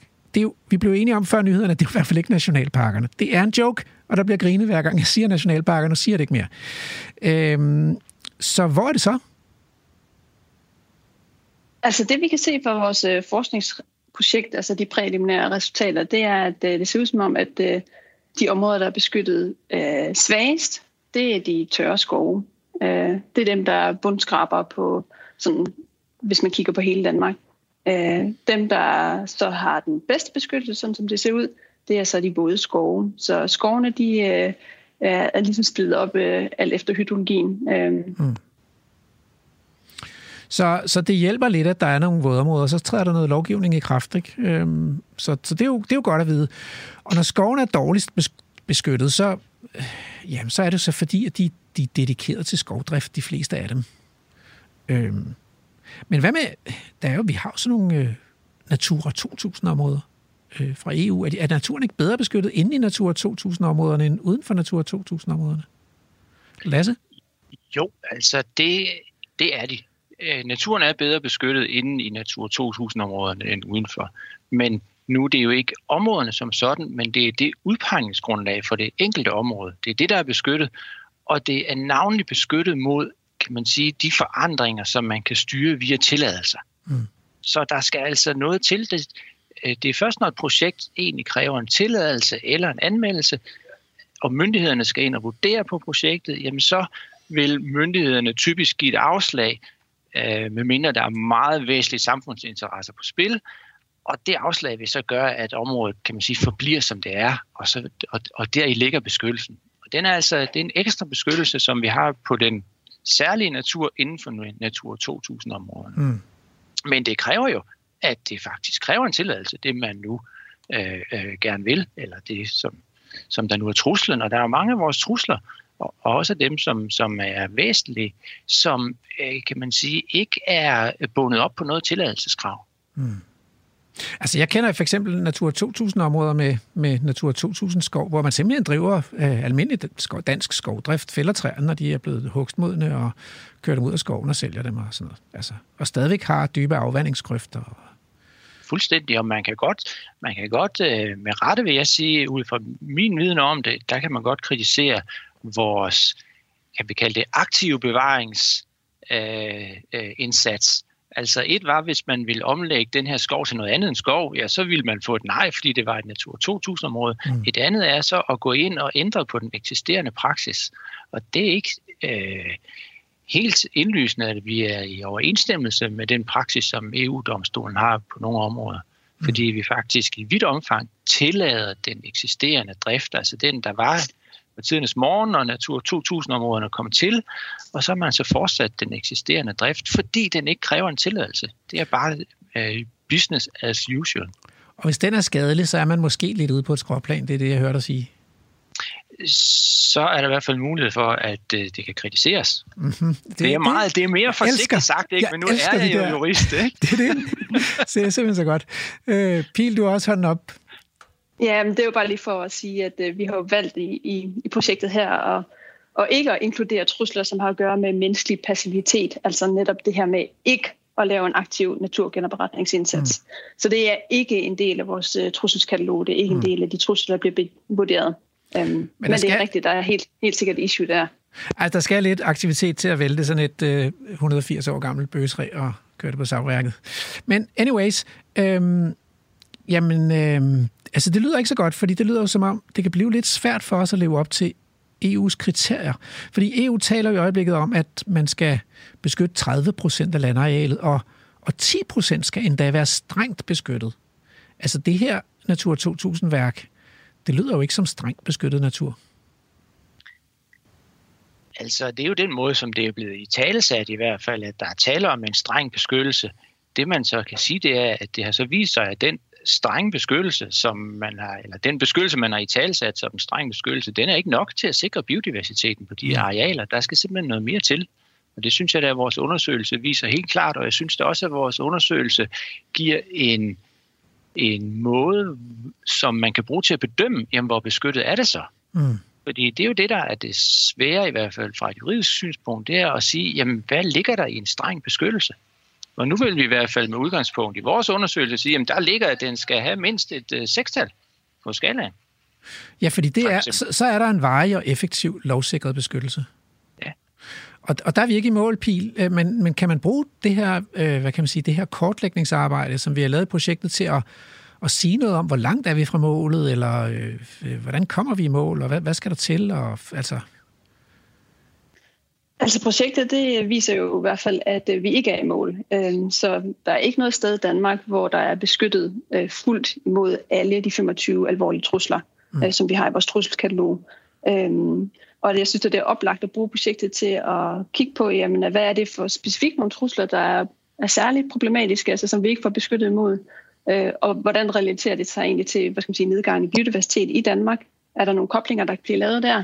Det er oplagt at, at, at kigge på det. Så jo, jeg synes, at projektet leverer en god indgang til at, at virkelig kunne skærpe biodiversitetsindsatsen i Danmark. Men, men prøv at høre, det, jeg, jeg er jo fan af urørt skov, og det er regeringen også, og biologer generelt fan af urørt skov, fordi, og, og vi siger det igen og igen, I skal bare lægge noget mere urørt skov ud. Og selvfølgelig også fordi, at naturen i skoven ikke er så godt beskyttet i dag mod skovdrift. Så, så der er brug for noget urørt skov.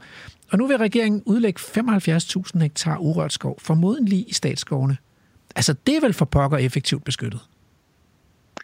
Altså, det kan jo godt være, det er effektivt beskyttet, men det er ikke sikkert, det er effektivt retligt beskyttet. Nej, det må altså, du forklare, et, altså. Et er, et, er, et er, at man har noget, der i praksis fungerer. For eksempel, at en ejer, og her i det her tilfælde vil, vil det jo så være staten, over en lang periode har et ønske om at sikre noget natur og driver skoven fornuftigt i naturmæssigt henseende. Et andet er, at man har et krav, som man kan sætte retssystemet bagved, hvor man kan sige i sidste ende, vi kan gå til en, en dommer og få en dommer til at bedømme, om tingene er gjort godt nok. Og der vil vi mangle noget i den, den ordning, som der er etableret for det statslige urørt skov. fordi der er ikke nogen, der kan, kan man sige, indbringe miljøministeren for retten og så sige, det her, det er ikke gjort godt nok. Det er det der med magtens tredeling, er det det, vi er ude i her? Altså, man kan sige, det er jo nok et, det her, det er et politisk valg, at det skal være en politisk beslutning, at statens skove skal drives som urørt skov, eller skal, ikke skal drives, men skal henlægges som urørt skov. Mm. Øhm, og der vil man jo fra et juridisk synspunkt sige, jamen, at det, det mest effektive og det sikreste, det er, hvis der også øh, er nogle retsregler, som gør, at reglerne kan håndhæves i situationer, hvor der sker et, øh, et brud på dem, tilsigtet eller utilsigtet. Så, det man, så i virkeligheden har man en kattelem her. Altså, tror du, det er bevidst, at man har lavet sådan en kattelem, at hvis vi nu fortryder det, så kan vi også lave det om til næste år? Og man kan sige, at den er, den, er, den er så stor, den kattelem, så det er svært at tro, at det ikke er bevidst. Altså, jeg tror... Altså, altså normalt går vi ud fra i hvert fald, medmindre der er tale om sådan nogle detaljer i vores lovgivning, så går vi ud fra, at, at lovgivningen vedtages bevidst. Mm. Altså... Øh, og, og, og også, at det er bevidst, hvis der er et fravær af lovgivning, så er det jo et udtryk for nogle tanker. Så det tror jeg da, altså, jeg har, altså det vil jeg da bestemt tro, det er bevidst, ellers ville det da overraske mig, hvis man sådan helt uforvarende glemmer at, at sikre den her urørte skov. Ja, altså det er jo, politikerne er jo den lovgivende magt, så det er jo deres spor, altså. Så, men Piel... Ja, deres spor, ja. Jamen det er jo bare lige for at, at også at sige, at det er jo ikke kun på de statslige urørte skove, det er jo faktisk også de kommunale urørte skove, ikke også? Altså, at der ikke er nogen retlig øh, beskyttelse. Mm. Øhm, og så, vi ved godt nok ikke lige, hvor meget kommunal urørt skov vi har, men øh, potentielt en del jo. Øhm, men der er så. jo også udlagt noget privatskov, som man har fået erstatning for. Er det så lidt bedre beskyttet, eller hvordan skal det forstås? Ja, det er lidt bedre beskyttet. Det er, det er stadigvæk nok det, som jeg som jurist vil karakterisere som en svag beskyttelse, fordi den, den ikke rigtig har vist, hvor effektiv den den virker, og det er meget kompliceret, men der er dog regler om, omkring det private urørte skov. Mm. Der, hvor der er betalt en kompensation, så er der regler, der gør, at de mennesker, som ejer det areal, har fået en kompensation, og de rent faktisk også skal leve op til de betingelser, der nu er fastsat. Yes. Øh. Altså, hvis vi forlader de der urørte skov, altså jeg er sgu lidt ked af at høre det, det, det er ligesom at få taget sådan en En, en mødt om, er det ikke, men forestilling i hvert fald. Men hvad hedder det? Nej, men vi må jo så sige, det, det synes jeg retfærdigvis skal siges, at i de, de arealer med urørt skov, jeg har besøgt, øh, der har der ikke været, øh, der har jeg ikke kunne konstatere nogen, øh, noget brud på reglerne, så jeg Ej. tror at stadigvæk, vi har at gøre med nogle regelsæt, som folk føler sig meget forpligtet af, mm. fordi at det på en eller anden måde, man har committet sig til, mm. at det her areal skal ikke røres. Altså i ordet urørt, der ligger jo også noget jomfrueligt. Så jeg tror, det er min, min, bare min formodning og, og tro, at mm. øh, det er ikke de regler, hvor selv hvis vi undersøgte det meget grundigt, så er det ikke de regelsæt, vi vil finde flest overtrædelser af. Det øh, synes jeg er opløftende. Men så kunne jeg godt tænke mig at spørge, øh, Piel, du er jo lidt ude i verden nu. Den her udfordring, Danmark har med effektiv naturbeskyttelse, er det sådan et... et ligger vi dårligere end resten af verden, eller er det et, og er det et problem, man kender andre steder fra, eller kan man sige noget om det? Altså, øh, der er jo ikke andre lande, der har lavet den her øvelse, som vi har lavet, øh, så i princippet ved vi det ikke. Altså, der er ikke, øh, vi er de første, Danmark er det første land til at lave sådan en øvelse her, hvor vi måler naturbeskyttelsen, så det helt kort svar er, at det ved vi ikke. Mm. Øh, men hvis vi sådan skal kigge på... Øh, at man forsøger at kigge, øh, vurdere, hvordan øh, beskyttet øh, områder generelt i verden er, beskytter naturen, jamen så er der, ligger der nogle studier, der viser, at øh, det varierer meget. Altså, øh, generelt siger man, at jo, naturen inden for et beskyttet område er bedre beskyttet, end hvis det ikke lå i et beskyttet område. Øh, men øh, der er også masser af studier, der viser det modsatte. Øh, så øh, det, det er virkelig svært øh, at måle på, også fordi der er netop ikke, hvad skal man sige, vi ved kun, at øh, de beskyttede områder er beskyttet, og så kender vi ikke til kvaliteten af dem. Mm. Øh, der findes et, øh, hvad skal man sige, forvaltningsklassificeringssystem, som I U C N har lavet, altså International Union for Nature Conservation, de har lavet sådan et klassifikationssystem over forvaltningstyperne, og det kunne sådan sige lidt om, øh, hvor godt beskyttet, eller hvor god en natur øh, der var. Men det er ikke noget, der er udrullet på alle natur, altså beskyttede naturtyper i verden. Så vi vil kun vide det for dem, der faktisk har fået sådan en, en kategori på sig. Mm. Men vi, men men altså, vi har jo, altså, der er jo trods alt andre lande, der har rigtige nationalparker. Det må vi sige.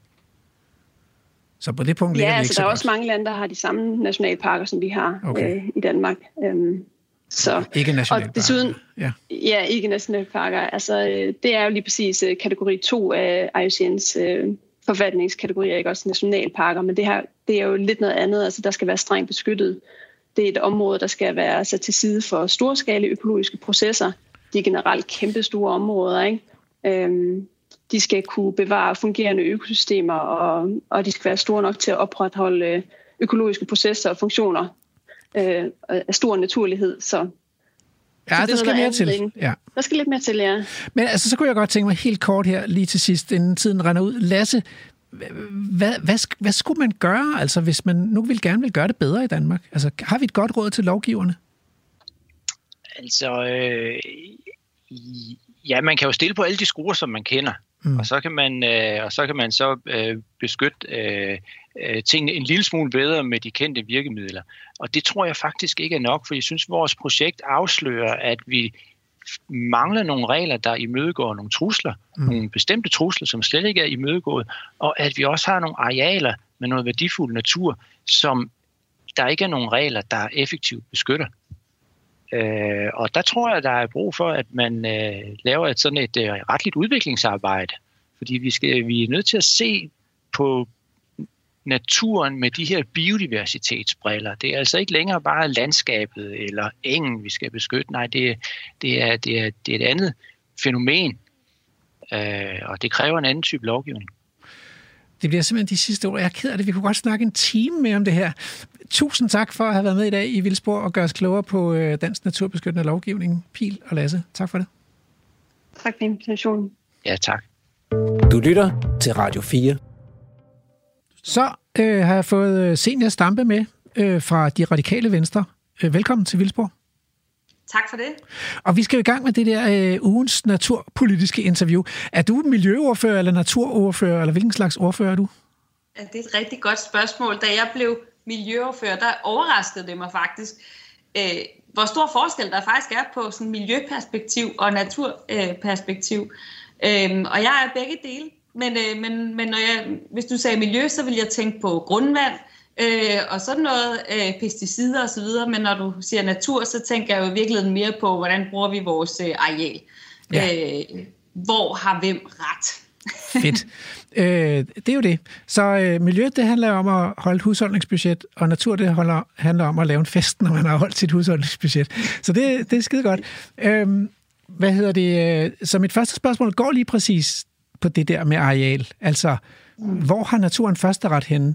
Og det, nu har dagens program handlet om naturbeskyttelse, og hvor gode er vi til at beskytte naturen, og det går ikke sådan rasende godt. Så derfor så er det jo relevant at spørge jer politikere, hvor meget plads synes I, at vi i Danmark ligesom har råd til at, at give til naturen, hvor den så kan have førsteret? Ja, altså vi skal jo spare sammen til, at vi får råd til, til mere natur i Danmark, men der er jo ingen tvivl om, at Danmark er jo et af de lande, hvor naturen har det øh, allerdårligst, eller vi skulle måske sige, hvor naturen har allermindst plads, mm.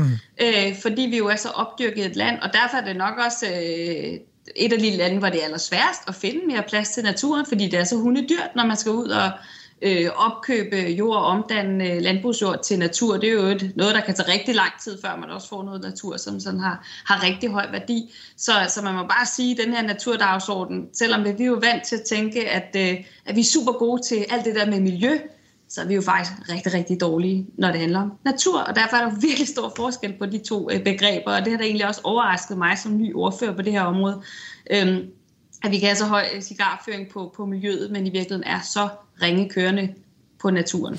Men, men E U barsler jo med sådan nogle, nogle målsætninger, politiske målsætninger, ja. Omkring tredive procent natur Sig. På landarealet, men også ti procent strengt beskyttet natur. Altså, hvordan lyder de som, som politiske mål? Er det sådan helt Jamen, jeg synes, jeg, skudt? Jeg, nej, jeg, jeg synes, det skal være vores mål, men det er jo rigtigt, det er nogle mål, der er vanvittigt svære at nå, i hvert fald på kort sigt i Danmark. Øh, hvor vi ved bare det, at skulle tage nogle lavbundsjord ud af produktion i landbruget, det er hundedyrt, øh, og noget vi virkelig har snakket om længe uden for alvor at få gjort noget ved. Så, og det, der snakker vi jo trods alt stadigvæk om, om, om rimelig sådan få hektar, hvorimod hvis vi snakker, at, øh, at dansk natur skal have tredive procent af Danmark, hvor hvad ligger naturen på i dag, en ti til femten procent, ikke? Og hvis ud af de tredive procent, så ja, undskyld alle de procentsatser, men der vil vi jo også gerne have, at de ti procent, altså en tredjedel af dem, er strengt beskyttet. Det tror jeg også er det, der ligger i E U's øh, biodiversitetsstrategi. Så man bare sige, det er en gigantisk opgave i Danmark. Øh, også større, tror jeg, end, end mange andre lande.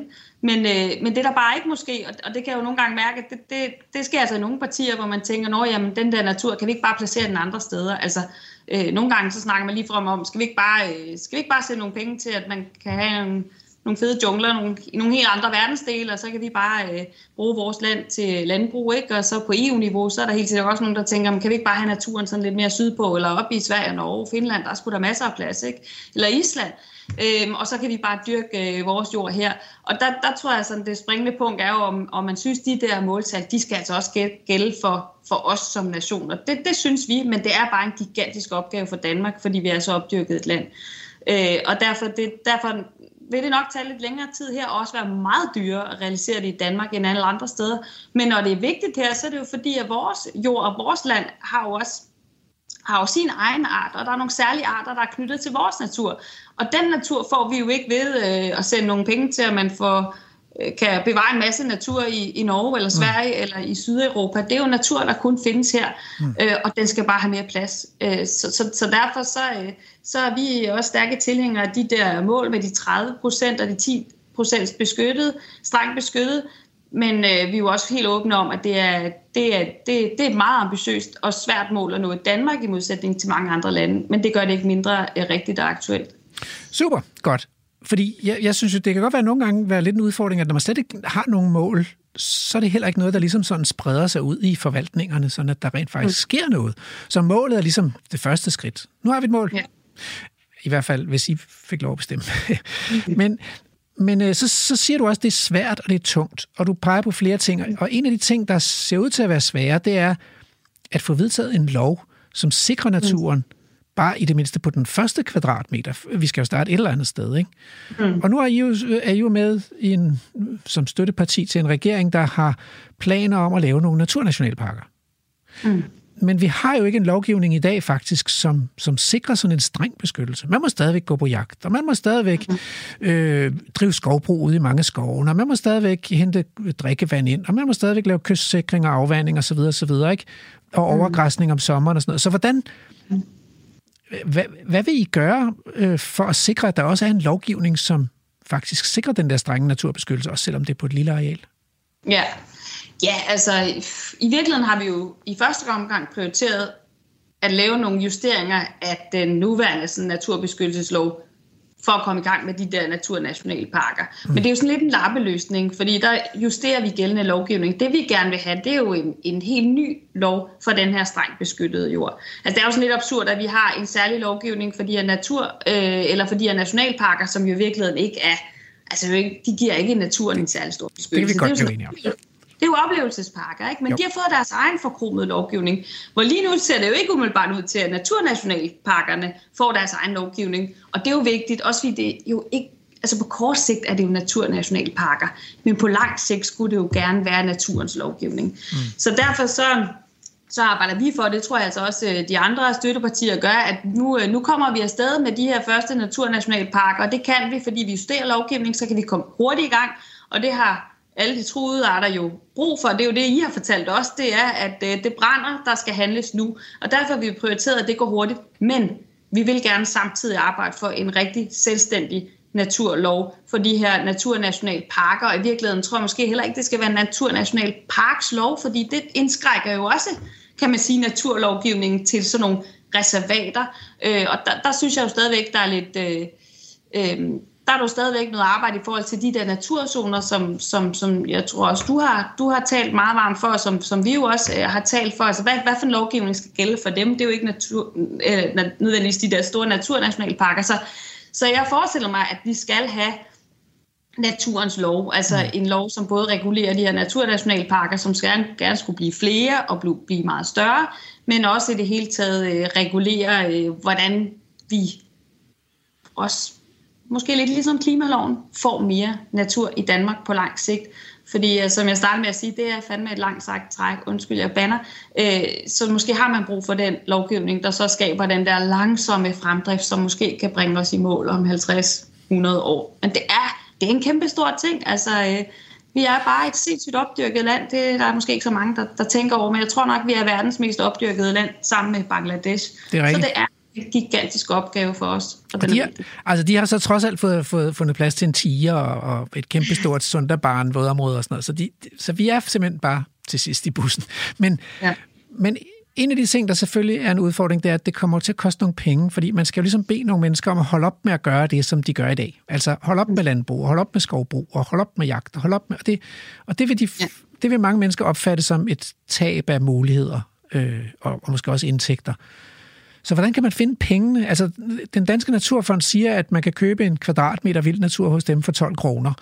Men det betyder også, at en procent af Danmarks landareal så koster fem milliarder, har jeg regnet ud. Det er jo alligevel nogle penge.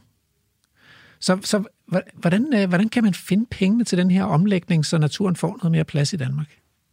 Har du regnet dig frem til, at en procent koster fem milliarder? Ja, så vi kan, få, billigt, vi kan få tyve procent for altid.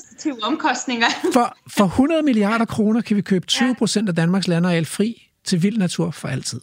hundrede milliarder. Jeg, jeg tror faktisk, det er lidt lavt sat, øh, hvis jeg skal være ærlig. Men hvis man kunne det, hvad siger du, tyve milliarder? hundrede milliarder. Det, hundrede, det var det der færre, indefrostende feriepenge. Jeg skulle lige til at sige, hvis det var tyve, så var det jo ligesom, vi lige havde brugt på den der mink-aftale. Ja. Ja, og det er lidt mere. Der kunne vi jo lige pludselig finde nogle penge, ikke? Og derfor så, så skal man jo... Så, så, åh, politik er jo svært, bare for at sige det som det er. Nogle gange kan det være helt umuligt bare at skaffe, skaffe nogle hundrede millioner kroner, og så lige pludselig, så, så er der mange penge. Men jeg tror... Jeg tror, det vigtigste er at få lagt den der øh, lange plan, fordi man får jo ikke øh, skrabet hundrede million, milliarder kroner sammen i en finanslov, vel? Øhm, så, øh, så det der med, at man kan, øh, man kan tage lidt hvert år, finde en eller anden øh, plan for det, det, det tror jeg må, må være vejen frem. Og jeg synes jo også, at vi, vi kom et skridt ved sidste finanslov, men jeg tror måske også, at vi har en regering, der tænkte, om det var så naturen, nu har vi sat kryds der, så går vi videre til, til, til en anden mærkesag næste år, ikke? Og det er jo, det er jo der, hvor... hvor der skal være sådan en, der skal være en løbende fremdrift. Ja. Og det blev simpelthen uh, de sidste ord. Tak for at gøre os klogere på uh, Radikals naturpolitik, Zenia Stampe. Tak for det. Du lytter til Vildspor med mig, Rasmus Ejrnæs. Så er programmet slut, eller næsten slut. Beskyttelse af naturen betyder noget. Det betyder virkelig meget, og vi sjusker med den i Danmark. Nationalparkerne er en joke. Det er det grummeste eksempel. Verdens største brand for naturbeskyttelse er elegant blevet tømt for indhold i Danmark, hvor man sagtens kan have landbrug og skovbrug og jagt og beboelse og trafik og golfbaner inde i en nationalpark. Pinligt er det. Så bliver det jo ikke bedre af, at man så opfinder naturnationalparker og begynder at udråbe dem, før man har et lovgrundlag på plads, som præciserer, at her får den vilde natur så faktisk for første gang i Danmarks historie en førsteret. Hvis nu, ikke, hvis nu ikke loven er god nok, så skal vi jo til at opfinde natur, naturnationalparker. Og sådan kan man blive ved. Så hvis ikke Folketinget sikrer naturen en streng beskyttelse nogen steder i Danmark, så må vi sætte, sætte vores lid til, at E U vrider armen om på os. Det bliver faktisk rasende interessant at se, hvad der kommer til at stå i kravene til E U's definition af strictly protected, strengt beskyttet. Programmet er slut. Og... undervejs har biolog Catrine Grønberg Jensen vist os rundt ved Kielstrup Sø, mens postdoc ved University of Leicester, Piel Pedersen og lektor i miljøret ved Københavns Universitet, Lasse Baaner har gjort os, om ikke lykkelige, så dog klogere på, hvordan man måler naturbeskyttelsen. Vi har undervejs stået under beskyttelse af lydbetvingerne Andrew Davidson og Emma Holtet. Så er vi nået frem til ugens haiku, og det lyder sådan her. Naturkonserves. Herrens syltede enge. Vilde spjæt forbudt.